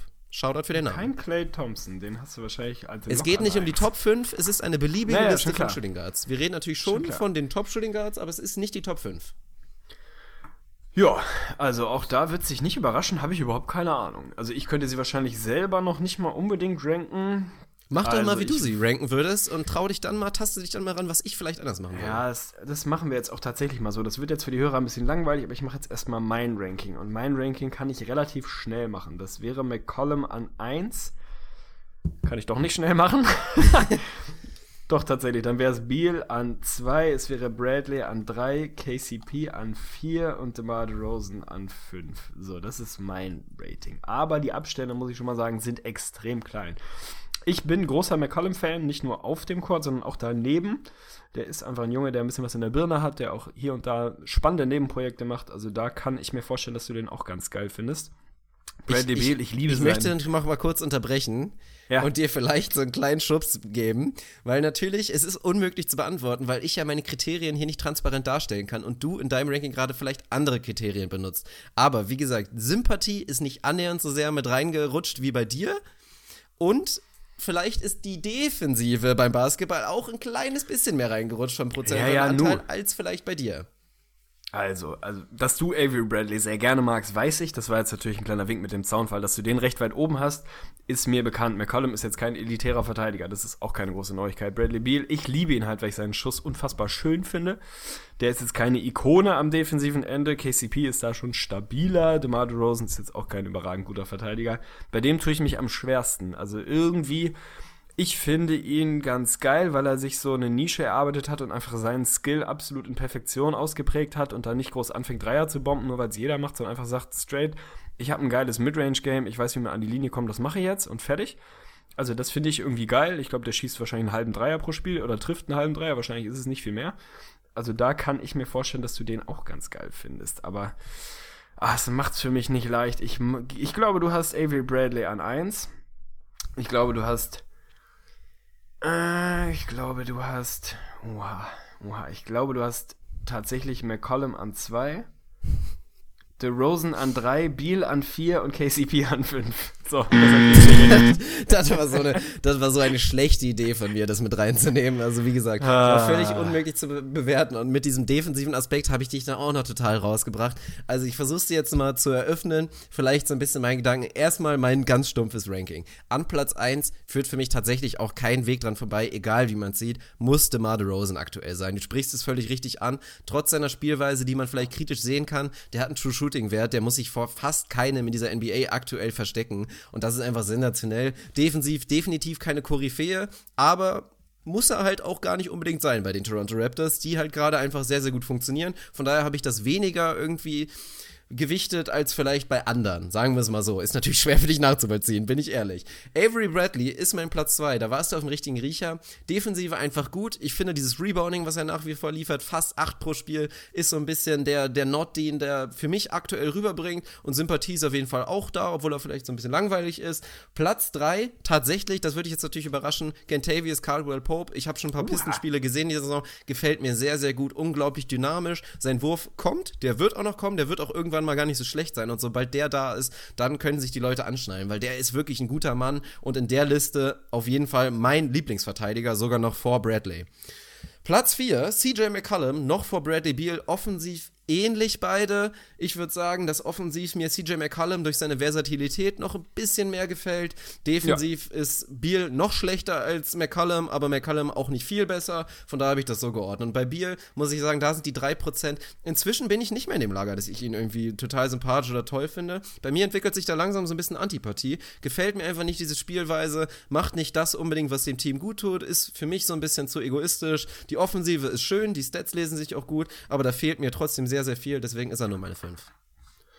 Ja, stabil. Da haben wir sie ein bisschen anders unterwegs. Ich habe dann doch die falschen Kriterien bei dir angelegt, habe das sportlich ein bisschen zu sehr in den Hintergrund gerückt. Das ist schade, dass du auch so ein KCP-Fan bist, hätte ich nicht gedacht. Ich habe den Jungen in mindestens zwei meiner drei Fantasy liegen, wenn nicht sogar in drei. Ich bin ja, seit ist ein guter Mann. Bandwagon. Sehr guter Mann. Ich mag den super gerne und wenn der Wurf mal ein bisschen stabil ist, dann ist, ist er noch sehr streaky, gut, dann ist der Typ eine Maschine. Also der hat definitiv das Potenzial, einer der besten Shooting-Guards der Liga zu werden. Am defensiven Ende jetzt schon extrem weit vorne. Offensiv halt noch ein bisschen shaky, aber hat auch noch ein paar Jahre Zeit, um das zu entwickeln. Also da bin ich auch definitiv im Fanlager. Schade, aber 1 und 4 reicht mir völlig. Das ist für mich ein gefühlter Ja, Win. das ist eine sehr gute Leistung. Any time of the day mit, nehme ich. Definitiv. Und auch nochmal zu KCP. Ich habe da wirklich ein geiles Spiel gesehen, als er gegen die Hawks gespielt und ich das analysieren musste. Ich weiß nicht, was da mit ihm los war, aber da hat er kurz mal seinen inneren Kobe mal kurz rausgeholt und hat im ersten Viertel, glaube ich, 13 oder 15 Mal sogar auf den Korb geworfen. Das war so geil. Also KCP einfach völlig im Bombenmodus. Der ist einfach nur quer durch den Raum da gesprintet und hat geworfen. Also war, war absolut herrlich. Ja, Ja, gut. Haben wir Stark. das auch geschafft. Wie gesagt, deine Leistung, ich bin sehr, sehr zufrieden damit. Viel mehr ist da leider einfach nicht drin. Das war Konfusion und Konklusion. Ich bin's jetzt mal nicht ab. Und zwar haben wir jetzt noch ein richtiges Highlight vor uns. Wir sind schon wieder relativ spät dabei, aber egal. Dann knacken wir heute mal wieder die zwei Stunden. War jetzt auch länger Pause, dann habt ihr länger was. Wir wissen auch nicht, wie es über Weihnachten weitergeht. Von daher geben wir jetzt lieber noch mal ein bisschen extra Content. Und das ist einfach was, da haben wir uns sehr, sehr drauf gefreut. Es sollte eigentlich in Episode 100 kommen. Wir haben eine extrem geile Fanbrille bekommen mit einem geilen Thema und auch einer, sehr sympathischen Beitrag vom guten Tobias. Und wir freuen uns, dass es jetzt technisch geklappt hat. Er hat uns die nochmal zugeschickt und jetzt können wir sie endlich vorspielen. Und du freust dich, glaube ich, auch schon, oder? Ich habe auch richtig Bock, definitiv. Alles klar, dann geben wir jetzt mal Tobias das Spotlight und jetzt geht's los mit der Fanbrille. Einen wunderschönen Tag wünsche ich. Ähm, mein Name ist Tobias und äh, hier ist mein Beitrag zur Fanbrille. Ich hoffe, die Tonqualität ist akzeptabel und man versteht mich einigermaßen. Zunächst einmal äh, ein dickes, dickes Lob an euch beide. Einmal für die Möglichkeit, hier durch die Fanbrille auch am Podcast mitzuwirken. Zum anderen natürlich für den Podcast an sich. Bereitet mir Folge für Folge immer sehr großen Spaß und versüßt mir den Weg zur Arbeit immens. Ähm, ja, so nun zum Thema. Es soll um die schönsten aktiven NBA-Spieler gehen. Äh, ein Thema, was gerade in Bezug auf äh, die gewünscht, von euch gewünschte Expansion der Hörerschaft äh, zum weiblichen Geschlecht von äh, immenser Bedeutung ist. Und äh, ja, ein paar Kollegen und ich stellten uns jetzt letztens die Frage, äh, diese Frage und nach dem hastigen Genuss von äh, doch einigen hopfenhaltigen Getränken entstand eine erschreckend lebhafte Diskussion darüber. Ich würde jetzt einfach mal hier die vier, fünf Namen äh, nennen, die bei uns immer öfter gefallen sind. Äh, Es ist zum einen Kai Korver, der, glaube ich, von allen immer als äh, erstes genannt wurde. Also der muss schon sehr schön sein. Äh, zweitens Gordon Hayward, der ja, mit, der, mit der Mähne sieht einfach, sieht einfach gut aus. Ähm, Chandler Parsons, auch wenn er im Moment ein bisschen von Krankheiten gebeutelt, äh, von Krankheiten, von Verletzungen gebeutelt ist, ähm, ist auch immer öfter gefallen. Ähm, Tyson Chandler ähm, kam überraschenderweise auch irgendwann auf, aber wir mussten uns darauf einigen, äh, der Bart steht ihm nicht. Also der junge Tyson Chandler ohne Bart, ähm, der, der wurde auch öfters genannt und äh, zu guter Letzt, auch wenn die Usats ein bisschen abstinken in letzter Zeit, John Wall äh, sieht doch mehr als nur angenehm aus, laut unserer doch stümperhaften Expertise. Ja, jetzt würde mich interessieren, äh, was sagt ihr zu dieser Auswahl? Ähm, geht ihr da mit oder haben wir, äh, was durchaus passieren kann, doch äh, einen immens schönen Spieler vergessen. Das waren zwei Minuten. Ciao. Also Ja. erstmal muss ich sagen, stabiles Shoutout. Schön, dass wir das technisch jetzt hinbekommen haben. Da war irgendwas mit dem Dateiformat nicht so richtig in Ordnung. Es hat nicht so richtig gut funktioniert. Das wollten wir euch nicht vorenthalten. Also finde ich eine maximal stabile Fanbrille und genauso haben wir uns diese Rubrik vorgestellt, als wir sie irgendwann mal entwickelt haben. Ich glaube, das ist dein Herzensthema, von daher würde ich dir da nichts wegnehmen. Ich habe mir jetzt hier nebenbei mal eben sehr spontan meine Liste gemacht. Da habe ich da nicht so wahnsinnig gut darauf vorbereitet, bin aber sehr zufrieden. Jetzt habt ihr echt ein paar sehr gute Jungs. Ich, oder soll ich vorlegen oder willst du selber? Du bist hier der Experte auf dem Gebiet. Ja, also natürlich einerseits interessant, hat er ja am Ende gefragt, ob er ein paar immens schöne Spieler vergessen hat. Das kann natürlich passieren, hat er meiner Meinung nach auch, aber da will ich erstmal gleich drauf kommen, weil erstmal interessiert mich deine Meinung zu doch echt so ein paar überraschenden Kandidaten, die da genannt wurden, oder? Also, ich muss mal ganz ehrlich sagen, ich habe ja hier nebenbei meine Liste gemacht und habe einfach wild runtergeschrieben und dann immer angekreuzt, wenn er den auch dabei hat. Dass wirklich der erste in dieser Liste Kyle Korver ist, hat mich ein bisschen schockiert. Also Ja, nicht, dass auch der Mann überrascht. irgendwie hässlich wäre, aber der ist jetzt, warte, ich habe mal 1, 2, 3, 4, 5, 6, 7, 8 sind mir auf Anhieb eingefallen. Da ist er auf jeden Fall nicht dabei. Also den würde ich jetzt da nicht ganz weit vorne sehen. Ich glaube, dass so die typischen Chandler Parsons, natürlich muss er dabei sein. John Wall ist so der Klassiker, ist jetzt, habe ich auch dabei gehabt. Der ist halt so, so klassisch für ein, für ein, äh, ja, der ist halt schön. Sag der, nichts der sieht ja gut Falsches. aus. Nein, Schönheitsideal war das Wort, was mir, was mir nicht eingefallen ist. Der hat halt dieses klassische Schönheitsideal, wenn du den in so ein Raster legen würdest, wie ein gutes Männergesicht aussieht, dann wäre der wahrscheinlich am, am dichtesten dran. Ja, ich glaube schon. Der hat so ein sehr geometrisch vernünftig geformtes Gesicht. Ich glaube, der ist da sehr weit vorne. Ansonsten Gordon Hayward muss da natürlich mit rein. Ich bin froh, dass Tyson Chandler drin war. An den haben, glaube ich, nicht viele gedacht. Den habe ich da definitiv auch sehr weit vorne. Muss aber ganz ehrlich sagen, für mich die ungeschlagene Nummer eins, wer definitiv in jede dieser Liste gehört, ist Sergi Ibaka. Der muss da rein. Ist bei mir, wahrscheinlich wäre er sogar die Eins. Also der, der ist da ganz weit vorne. Ich finde auch Kevin Love mit seinem neuen Look hat da einen Platz verdient in meinen Top 8. Wes Matthews ist so ein bisschen der John Wall-Verschnitt, der da auch mit reingehört. Und tatsächlich, ich habe einen, ja, einen, einen sneaky Typen mit drin, Omri Caspi, finde ich, ist so ein, auch so ein typisch, der hat einen guten Bart, hat einen guten Style, oft gute Klamotten. Da haben wir natürlich auch noch so die Russell Westbrooks dieser Welt, wo der Style einfach unschlagbar ist, aber so rein vom, vom, von der Schönheit des Gesichts würde ich ihn jetzt nicht ganz vorne einsortieren. Aber für mich ganz klar, äh, eine Liste der schönsten NBA-Männer ohne Serge Ibaka hat keinerlei Anspruch auf Gültigkeit. Ja, Sergi Ibaka hat natürlich diese Bombenkombination aus diesem sagenhaften Körper und dazu Alter dann noch anderen guten Qualitäten. Das muss man, in eine ähnliche Kategorie muss man dazu sagen, würde auch in Dwight Howard fallen. Also auch, Ja, wenn man ihn stimmt. vielleicht persönlich nicht mag, also wirklich, die Kombination aus einfach ein Riesenkerl sein, so einen Körper haben und definitiv auch kein, verkehrtes, kein verkehrtes Gesicht, ist kein Wunder, dass der Typ auch 10 plus Kinder hat, so, ne? Das kommt dann einfach mal von alleine, muss man dazu sagen. Ja, Kai Korver hat mich auch überrascht, muss ich sagen. Der ist halt so, wäre so dieser klassische Südstaaten-Prom-King, so einfach so. So stellt man sich einen in der Highschool vor, der dann da mit seiner College-Jacke rumläuft und irgendwie die, die Chicks abbekommt, das kann ich mir schon vorstellen. Chandler finde ich auch sehr gut, gerade aus Stylegründen. Also ich finde, für so einen großen Mann kriegt das erstaunlich gut hin, gut gekleidet zu sein und wirklich in relativ allem gut auszusehen. Das ist nicht so leicht. Und ja, aber um jetzt mal auf ein paar Highlights von mir zu kommen, du hast schon die richtigen gesagt. Also ich finde auch Kevin Love ist wirklich underrated in letzter Zeit. Einer der größten Pretty Boys der Liga. Also seitdem der seinen Babyspeck weg hat, den er in Minnesota da immer noch mit sich rumgetragen hat, sieht er echt verdammt gut aus. Gordon Hayward natürlich ganz vorne dabei, Chandler Parson. Das wäre so, glaube ich, so ein bisschen meine Top 3. Ich finde, underrated definitiv ist Kyrie Irving, gerade auch aus Stylegründen. Ja, also ich finde den Jungen, ja. gerade jetzt hier dieses sensationelle Video von den Cavs, wo sie die äh, Rick Roll nachgemacht haben, von Rick Astley den Song. Wie er da in diesem absolut bescheuerten Outfit einfach das total geil hat aussehen lassen. Also ohne Scheiß. Sah aus wie ein Bilderbuch-Hipster, aber im positiven Sinne auf jeden Fall. Ganz top. Und für mich auch noch ein Under-the-Radar-Kandidat, muss ich mal sagen, Raúl Neto.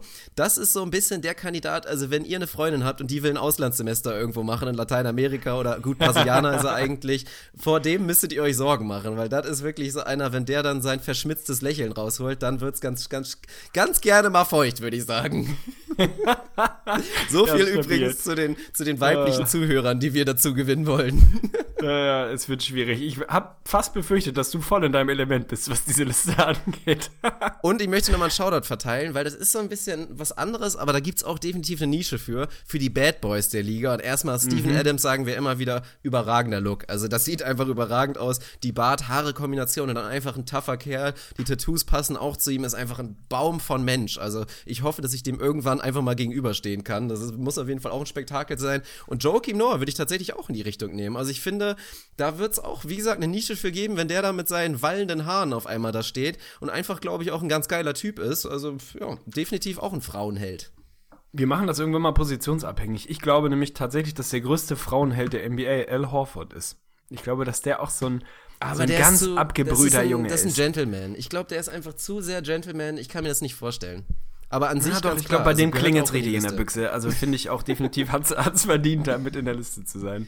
Und- Stabil. wir machen das mal echt nach Positionen. Machen mal ein richtig schönes Ranking. Die. All-NBA Beauty Teams, ja. Ja. Können, können wir mal machen. Shoutout natürlich auch noch an Ricky Rubio, weil er ist einfach so, so ein bisschen der Süße. Wenn, wenn, wenn, Ist ja gut. also eine ganz, ganz stabile Frisur, eine, eine Nase, wie sie wirklich nur ein römischer Gott haben könnte. Also Ricky Rubio natürlich ein ganz feiner Kerl. Und der kann auch gut Ja, ja, zuhören, glaube ich. Der kann richtig gut zuhören. Der kann bestimmt überragend zuhören und ich wette, der kann richtig, der kann so richtig gut Wonderwall auf Gitarre spielen und irgendwann am Lagerfeuer Ja, sitzen. ja. so richtig schlecht. Rolle. Hat Das sich so ein Rolle. Lied beigebracht und kann genau das. Schön. Oh, das hat mir sehr gut gefallen. Also, wie gesagt, riesen Shoutout an Tobias, dass du uns hier die Chance gegeben hast, über eins unserer Lieblingsthemen, beziehungsweise meiner Lieblingsthemen, reden zu können. Und das ist natürlich an der Stelle auch nochmal der Aufruf. Also, wenn ihr jetzt wie Tobias hier einen Auftritt haben wollt in unserem Podcast und uns irgendeine Anregung geben wollt für ein schönes Thema, macht das gerne. Das muss jetzt nicht immer irgendwie off-topic sein oder sowas. Das kann gerne auch irgendwie ganz tiefer und ernster Basketball-Talk sein. Aber schickt uns gerne was und ansonsten wird die Scheiße eingemottet. Ich wollte gerade sagen, da haben wir sie anscheinend jetzt schon wieder aus dem Grab geholt. Wir hatten die Rubrik eigentlich zwischenzeitlich schon begraben. Weil zwar irgendwie gefühlt, in der Facebook-Gruppe sind wir, glaube ich, mittlerweile 350 Mitglieder. Also da gefühlt jeden Tag treten irgendwie 20 neue Leute ein. Was erstmal sehr, sehr schön ist. Aber da kriegt diese Rubrik unfassbar viel Zuspruch. Also ich glaube, fast jeder mag sie und findet sie geil. Aber niemand ist irgendwie wirklich bereit und in der Lage, was einzuschicken. Also da ist, klafft auch eine große Lücke zwischen dem, dass die Leute das gut finden, aber dann tatsächlich selber was einzuschicken. Also das ist jetzt offiziell, da nehme ich dich auch mit in die Pflicht, der letzte Aufruf. Wenn wir bis, was haben wir heute, Montag, sagen wir bis, bis zur nächsten Folge nicht mindestens drei Einsendungen haben, finde ich, müssen wir diese Rubrik eindampfen. Ja, das ist auf jeden Fall so. Und das ist jetzt, wie gesagt, der letzte Aufruf, wenn ihr jetzt in dem Fall nicht liefert, weil und, uns haben schon so oft Leute gesagt, boah, die Fanbrille ist so geil, finden wir richtig Ja. cool, dass ihr auch unseren, also den Hörern eine Chance gibt, da irgendwie einen Podcast vorzubekommen. Alle feiern das ohne Ende, aber keiner traut sich irgendwie entweder das einzuschicken oder hat dann keinen Bock, es ist zu viel Arbeit, zu kompliziert, keine Ahnung. Also wie gesagt, es ist technisch, theoretisch auch möglich, einfach hier so eine stumpfe Facebook-Sprachnachricht zu machen, obwohl jetzt habe ich den Aufruf dazu gemacht. Finde ich eigentlich total beschissen, weil wir das dann umwandeln müssen. Also schickt uns bitte am liebsten MP3 zur Not, wenn es wirklich gar nicht anders geht. Dann geht auch diese auf dem Handy, diese Facebook-Sprachmemo, wie man es von WhatsApp kennt, geht auch, aber bitte tut uns einen Gefallen und macht ein MP3. Bin ich dabei. Könnt ihr uns per Facebook schicken, könnt ihr uns auch per Twitter Direktnachricht, wie auch immer, oder per E-Mail an staudemeierpodcast.web.de. Da guckt der gute Dirk vor allem immer richtig regelmäßig rein. Da gucke ich sehr regelmäßig rein. Da ist aber auch einfach immer jede Menge los, muss man dazu sagen. Also die Mails krachen da immer rein von Tag zu Tag. Das ist wirklich ein Spektakel. Ich will Ja, jetzt eine. Twitter-Army, ohne Scheiß. Wir müssen das jetzt mal so weit Ja, hinkriegen, dass wir hier mal Scheiß, vorlesen können. Das wäre natürlich absolut nachgemacht von den Starters, aber ich fände das auch Ist mir völlig egal. Also wir brauchen eine Twitter-Army. Das gibt auch noch kein Pendant, würde ich sagen. Und da sind wir jetzt einfach mal in der Pflicht und haben auch, glaube ich, die richtige Community dahinter, die das richtig geil machen könnte. Ich habe übrigens, hast du dir den mal gegönnt? Ich habe jetzt tatsächlich den Tweet of the Week Army Podcast von Rubio Balls, habe ich mir jetzt mal angehört. Ist ganz geil, muss ich sagen. Ist er tatsächlich gut, ne? Ich habe den natürlich, Der kennt ihn nicht passiv. Wer, wer NBA-Podcast hört, der kennt natürlich Mr. and Mrs. Woobly Boy.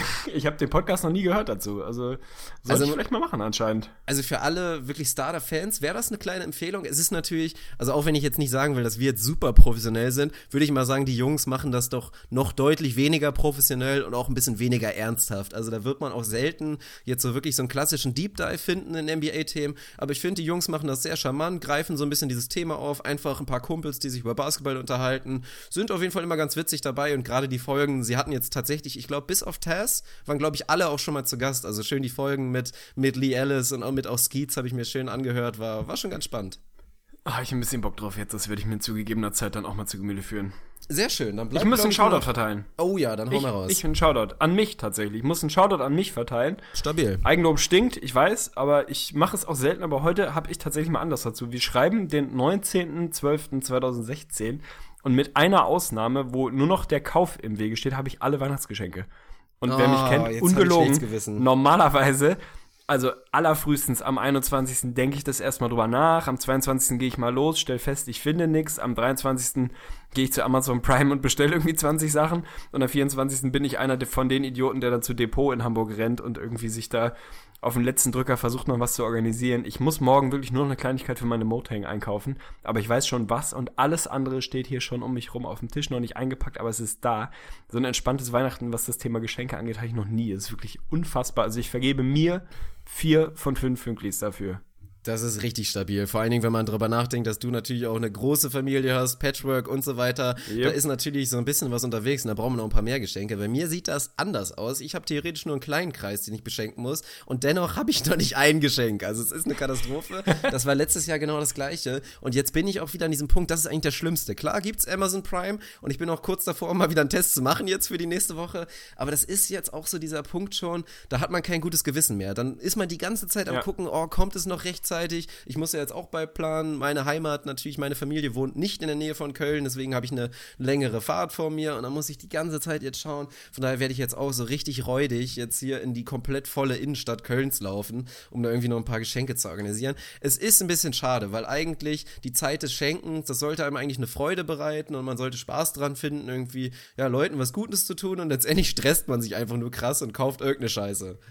Ja, bin ich dabei. Das ist eigentlich auch nicht, nicht Sinn der Übung, dann einfach irgendwas zu bestellen und zu sagen, jetzt tauschen wir halt hier mal irgendwelche Gegenstände aus, damit wir irgendwie ja. unserer vermeintlichen Verpflichtung nachgekommen sind, dem anderen was zu schenken. Ich würde das eigentlich auch gerne in Ruhe machen, aber ja, irgendwie, es kommt dann jedes Jahr doch so überraschend. Man kennt es ja. Aber ich habe ein paar Highlight-Geschenke. Also ich, ich kann das jetzt hier nicht spoilern. Ich weiß nicht, ob irgendjemand aus meiner Familie einen Podcast hört. Ich bezweifle es doch sehr.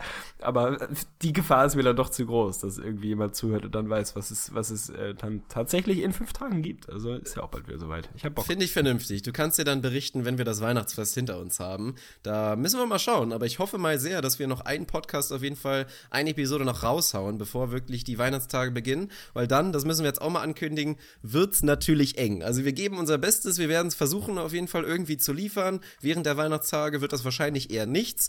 Zwischen Silvester und den Weihnachtstagen müssen wir mal schauen. Wir sind da natürlich, du bist mit deinen ganzen sieben Familien, die du da hast, natürlich da irgendwie die ganze Zeit beansprucht. Ich fahre wieder zu meinem alljährlichen Tischtennisturnier und muss da Leistung bringen. Also wir werden es mal schauen. Aber wie gesagt, nur mal als kleine Ankündigung, falls nicht so viel kommt, dann liegt es daran.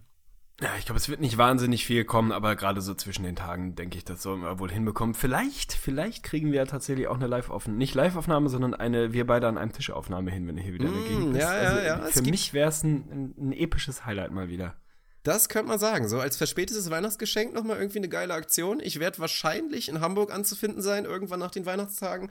Werden wir euch jeden Fall auch informieren drüber. Spätestens da solltet ihr mal bei Facebook vorbeikommen. Haben viele gemacht in letzter Zeit, aber da würden wir uns natürlich noch über jedes weitere Like freuen. Und jetzt würde ich sagen, müssen wir nochmal eine Runde tippen, weil du hast Druck, würde ich sagen. Du hast Ach Gott, Druck. ja, tippen. Hätte ich schon wieder jo, vergessen. Wir müssen tippen. Wie steht's denn? Bin, bin ich gerade dran, oder? Es steht 1-1. Also, wir haben ja tatsächlich, also in Episode 100 haben wir ja nicht getippt, deswegen haben wir nur einen Spieltag gehabt. Da sind wir, glaube ich, beide ganz stabil 4 und 1 gegangen. Also echt mhm. gut unterwegs gewesen waren uns da einmal uneinig und hatten da deswegen was Gegengleiches. Aber ja, ausgeglichen und puh, ja, unter dem Kontext maximal zwei Tippspiele wird es danach noch geben, vielleicht auch nur eins, also könnte das jetzt schon eine Vorentscheidung sein. Deswegen suchen wir uns jetzt mal wieder ein paar Spiele raus. Es sind nur fünf Spiele heute tatsächlich, wenn ich richtig lese. Ja, top, dann nehmen wir die doch alle. Das ist vor allen Dingen eine gute Nachricht für mich, weil ich gleich noch meine NBA-Schicht habe. Aber wir fangen direkt mal mit dem Spiel an, was ich mir gleich angucken darf. Da freue ich mich auch tatsächlich schon drauf und analysieren darf. Es ist das Aufeinandertreffen von Dennis Schröder und Russell Westbrook. Da bin ich mal sehr gespannt, wie er das macht oder ob es da ein Crossmatch gibt. Äh, ja, und zwar, die Hawks sind zu Gast bei den Thunder. Ach du liebe Güte, tue ich mich schwer mit, aber die Hawks haben nach wie vor den Turnaround nicht so hundertprozentig geschafft.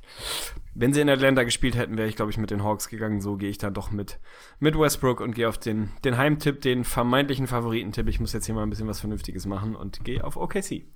Ja, bin ich ganz langweilig mit dabei. Ja, toll. Glaubst du eigentlich wirklich, dass Schröder ihn verteidigt oder meinst du, gibt ein Crossmatch? Ah, nee, ich glaube, es gibt ein Crossmatch, das kann ich mir nicht vorstellen. Mhm. Also, ich meine, Westbrook wird ohne, ohne, also egal wer ihn verteidigt, der wird natürlich wieder wie ein Maniac völlig durchdrehen und irgendwie 30, 18 und 12 auflegen, einfach weil er kann. Aber also bei allem Respekt, da ist Schröder noch weit von entfernt, das irgendwie das ansatzweise auch nur, nur diskutabel verteidigen zu können. Das kann ich mir nicht vorstellen. Und ich glaube gerade, ich glaube, Oladipo fällt immer noch aus. Von daher Ja. sollte es ihm relativ einfach fallen, da irgendwie sich verstecken zu können auf der 2 oder vielleicht sogar auf der 3 gegen Robertson. Müssen wir mal schauen. Denke ich auch eher nicht, dass es Robertson passieren mit wird. seinem spektakulären offensiven Game, da hoffe ich mir jetzt auch. Der ist aber auch improved, der tatsächlich mal. Der ist improved und der ist Mir gefällt der gut. macht der eigentlich einen Case für sich als als absoluter, ich will nicht sagen All-NBA-Typ, aber für die All-Defense-Teams muss Ja, der muss er, eigentlich eine muss Rolle er. spielen. Der ist Der wirklich spektakulär unterwegs. Ohne Scheiß. Defensive Player of the Year, genau wie auch ein Luca Baramute da wieder mit dabei sein müsste. Also Top 10 sind die beiden definitiv, müssten sie sein Ja. im Race. ja, bin ich auch dabei, bin ich auch dabei. Sehr gut. Nochmal ein paar Hot Takes am Ende. Du darfst das nächste Spiel aussuchen oder hast du die App nicht vorliegen? Doch, ich habe die App jetzt offen aussuchen, ist ja auch gut, wenn es eh nur fünf gibt. Dann nehmen wir doch mal die Wizards zu Ach, Gast ist ja gut, bei hab ich schon wieder vergessen. Ich suche mir das mal aus. Ja, gut, Wizards dann- bei den Pacers, also Duell um die hinteren Playoff-Plätze im Osten. Oh, das ist jetzt natürlich echt Antipathie gegen, gegen noch ein bisschen mehr Antipathie. Ich habe da natürlich eine Agenda, wie gesagt, Lukas, ich bin sehr gespannt, wie das ausgeht mit unserer Wette. Ich habe ein bisschen Angst inzwischen, dass ich am Ende ein Rubio-Jersey opfern muss. Aber gucken wir mal. Ich setze dann einfach mal aus diesem Grund, weil ich einfach nicht sehen will, dass die Wizards wieder gewinnen und weil jetzt auch mal wieder ein Off-Game dran ist nach dieser grandiosen Bradley Beal-Nacht, denke ich, dass die Pacers das machen. Und auch Paul George hat wirklich ver stark verbesserte Form gezeigt. Aber ich will nicht zu viele Fakten machen, nicht, dass ich dich auch noch in das Lager hole. In das Lager musst du mich gar nicht holen, in dem Lager bin ich sowieso. Ah, ich bin ein shit. großer Believer in Paul George. Er ist für mich nach Jimmy Butler der drittbeste Spieler im Osten. Das kann ich jetzt einfach mal so raushauen. Mittlerweile kann man das, glaube ich, tatsächlich vielleicht sogar einen Case dafür machen. Insofern, Kann man, ja, Pacers zu. Hause, die Wizards sind einfach streaky, die sind mal wieder dafür gut, jetzt dann doch wieder so ein wichtiges Ding liegen zu lassen. Also ich gehe tatsächlich auch mit, mit Indiana. Ja, das ist, wird mein Hot Take bleiben. Also klar, ich habe eben Superstar Jimmy Butler gesagt, man muss das noch ein bisschen in Klammern sehen, weil wie gesagt, im Vergleich zu den LeBron Jameses, Currys, Durants und so weiter, ist er kein echter Superstar und mein Case ist definitiv, Paul George ist ebenso kein echter Superstar. Aber gut, zu viele Hot Takes noch am Ende, das ist ganz geil. Also dann sage ich dir jetzt den nächsten Hot Take und zwar, dass die Detroit Pistons bei deinen Chicago Bulls und deinem Jimmy Butler gewinnen werden. Ah, was soll ich denn machen? Ey, also warte mal, ich guck mal, welche Spiele wir noch haben. Ich fürchte, bei den letzten beiden werden wir uns einig sein und damit es nicht langweilig ist, gehe ich jetzt einfach mal auf die Bulls und verliere den nächsten Monat. Na, müssen wir Stabil. schauen. Vielleicht sind wir uns doch nicht unbedingt einig. Dann nehme ich jetzt einfach mal das Angriffsrecht. Ach nee, du schlägst jetzt. Ach nee, ich schlag vor und dürfte dann noch angreifen, ne? Ja, greif. Nee, ich darf vorschlagen, aber es ist mir auch völlig egal. Naja, das ist, ja, das ist ja nicht unwichtig, das. Angriffsrecht. Dann Nee, nehmen wir jetzt die Suns ja, bei den Wolves genau. und du legst vor. Nee, ich leg vor. Du hast eben die Pistons vorgelegt. Wir nehmen Ja, die Suns stimmt. bei den Wolves und ich gehe auf die Wolves. Ja. Hm. Boah, bin ich mir gar nicht mal so sicher, ehrlich Mein gesagt. Fuck. Ne? Ich habe auch ein bisschen schlechtes Gefühl, also ich meine mich erinnern zu können, dass tatsächlich Eric Bledsoe, zweiter Auftritt jetzt in diesem Podcast, nie ein sonderlich gutes Matchup für Ricky Rubio war. Also tatsächlich, irgendwie war das immer so ein bisschen unangenehm. An sich sind die Wolves dran. Der letzte, die letzte Niederlage, wir hatten jetzt keine Zeit mehr für eine Wolves Minute, beziehungsweise ich habe es einfach vergessen. Das war ja mal wieder ein Heartbreaker. Also die Jungen können mir auch echt ein bisschen leid tun. Eigentlich schon, waren sie schon der sichere Sieger in die Rockets, gehen dann doch noch in die Overtime. Oh Mann, ey. Deswegen, also ich kann es mir echt vorstellen, dass gegen die Suns auch verkacken, aber aus taktischen Gründen möchte ich dieses Risiko nicht eingehen und gehe ja auch auf die Wolves.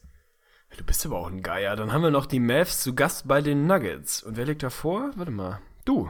Du. Nee, also ich bin jetzt auch wirklich ein Geier, weil ich glaube, die Stakes werden hoch sein. Mein Vorschlag tatsächlich für die, deswegen, wir sammeln demnächst auch wieder Vorschläge für die kommende Tippspielbestrafung für den Dezember. Aber mein Vorschlag wäre tatsächlich, fände ich ganz geil, jetzt völlig zu spät und weil es komplett natürlich schon wieder drüber und out ist, so ein richtig peinliches, awkward Dab-Highlight-Dab-Compilation-Video hochladen zu müssen und aufnahmen zu müssen. Ja, also lustig natürlich, du weißt, das ist, hat wieder Potenzial dafür, dass ich halt acht Wochen dafür brauche, bis ich das mal fertig habe. Aber wir nehmen es mal in die, in die Vorschlagsrunde mit auf, warum nicht? Dann darf Franzi dich ein paar Mal filmen. Ich schneide dir das zur Not auch zusammen. Aber gut, gucken wir mal. Vielleicht verliere ich ja auch und dann wäre das ja passend. Ich habe auf so einen Scheiß immer Bock. Gut, letztes Spiel. Die Dallas Mavericks zu Gast bei den Denver Nuggets und ich darf scheinbar anfangen. Und das ist jetzt natürlich gar nicht gut. Ich habe jetzt einen Gewissenskonflikt. Ich habe ja gesagt, die Nuggets sind mein neues Team hier auf im Rennen um den achten Platz. Aber ich könnte mir tatsächlich vorstellen, dass die Mavs das irgendwie holen. Aber ich gehe, ja, ich habe gesagt, ich bin all in bei den Nuggets und dementsprechend gewinnen sie das Ding auch. Finde ich gut, dann, dann gehe ich auf die Mavs, um es ein bisschen spannend zu machen. Ich glaube, das sind zwei Teams, die gerade so einigermaßen auf Augenhöhe sein sollten. Ich kann mir vorstellen, dass die Mavs das, das machen. Ja, und Shoutout an Dorian Finney-Smith. Also da haben sie tatsächlich mal einen guten Job gemacht und sich einen Rookie geholt. Habe ich letztens auch geschrieben an der Analyse. Ich durfte schon viele Mavs-Spiele gucken und der gefällt mir echt gut. Also defensiv stabil, versatil, kann wirklich zwei, drei Positionen verteidigen. Offensiv hat er jetzt schon in diesen paar Spielen, diesen Stretch, eine große Entwicklung gemacht, wirklich. Also mal gucken. Ob er jetzt jemals irgendwie Starting-Kaliber hat, ist die Frage, aber da haben sie echt einen soliden Rotation-Spieler dazu bekommen. Ja, und dass die Mavs das letzte Mal einen vernünftigen Spieler gedraftet haben, das muss ja irgendwann auch kurz zu Zeiten Napoleons oder so ähnlich gewesen sein. Also ganz schön, dass sie da jetzt endlich mal anscheinend einen vernünftigen Job gemacht haben. Ja, sehr, sehr stabil. So, dann verteilen wir jetzt noch kurz Short, weil einfach mal so komplett under the radar gehen wir hier fast schon wieder auf Rekordkurs. Zwei Stunden und elf haben wir jetzt schon. Von daher verteilen wir jetzt nur noch mal kurz ein paar Shoutouts an Krügo und Dafögli. Da Vögli. Ja, sehr gut. Und dann sind wir durch. ja, ich bin auch durch jetzt. Jetzt haben wir fast 22 Uhr. Ich muss jetzt irgendwann mal was essen. Aber ja, stabil. Das kommt davon, wenn man dann mal acht Tage Pause macht, dann hat man auf einmal wieder 40 Themen. Ist doch Ja, dann schön. bombt man auch raus. Das ist eine gute Sache. Also, alle, die wir jetzt nicht mehr erwischen, wünschen wir jetzt schon mal präventiv eine schöne Weihnachtszeit. Aber wie gesagt, wir versuchen es vorher nochmal zu erwischen. Ansonsten bleibt weiter dran, hinterlasst uns eine Bewertung bei iTunes oder auch gerne ein Like bei Facebook, da freuen wir uns immer besonders drüber. Und auch der Instagram-Kanal. Also, wenn ihr jetzt nochmal retroperspektiv Arnes Augenringe betrachten wolltet, schaut da mal rein. Junge, Fünf Junge. Bilder gibt es da zu sehen. War auf jeden Fall ein Highlight, obwohl tatsächlich Concealer benutzt wurde. Also fand ich auch ganz stabil. Und nicht zu knapp, mein Lieber. Nicht zu Ja, knapp. und trotzdem waren die Furchen nicht irgendwie zu überdecken, also war eine ganz geile Nummer. Also ich wünsche dir noch einen schönen Abend, ich muss eh wach bleiben, von daher ist, passt das alles. Wir hören uns beim nächsten Mal ins Gesicht von Staudemeyer. Wir wünschen euch eine schöne Woche. Reingehauen. Buckle up for Kobe Bryant. Kobe Bryant just sucked the gravity out of the target I set. think this is going back to Joe Johnson. Four seconds left. Double overtime. Net looking for the win. Johnson the step back.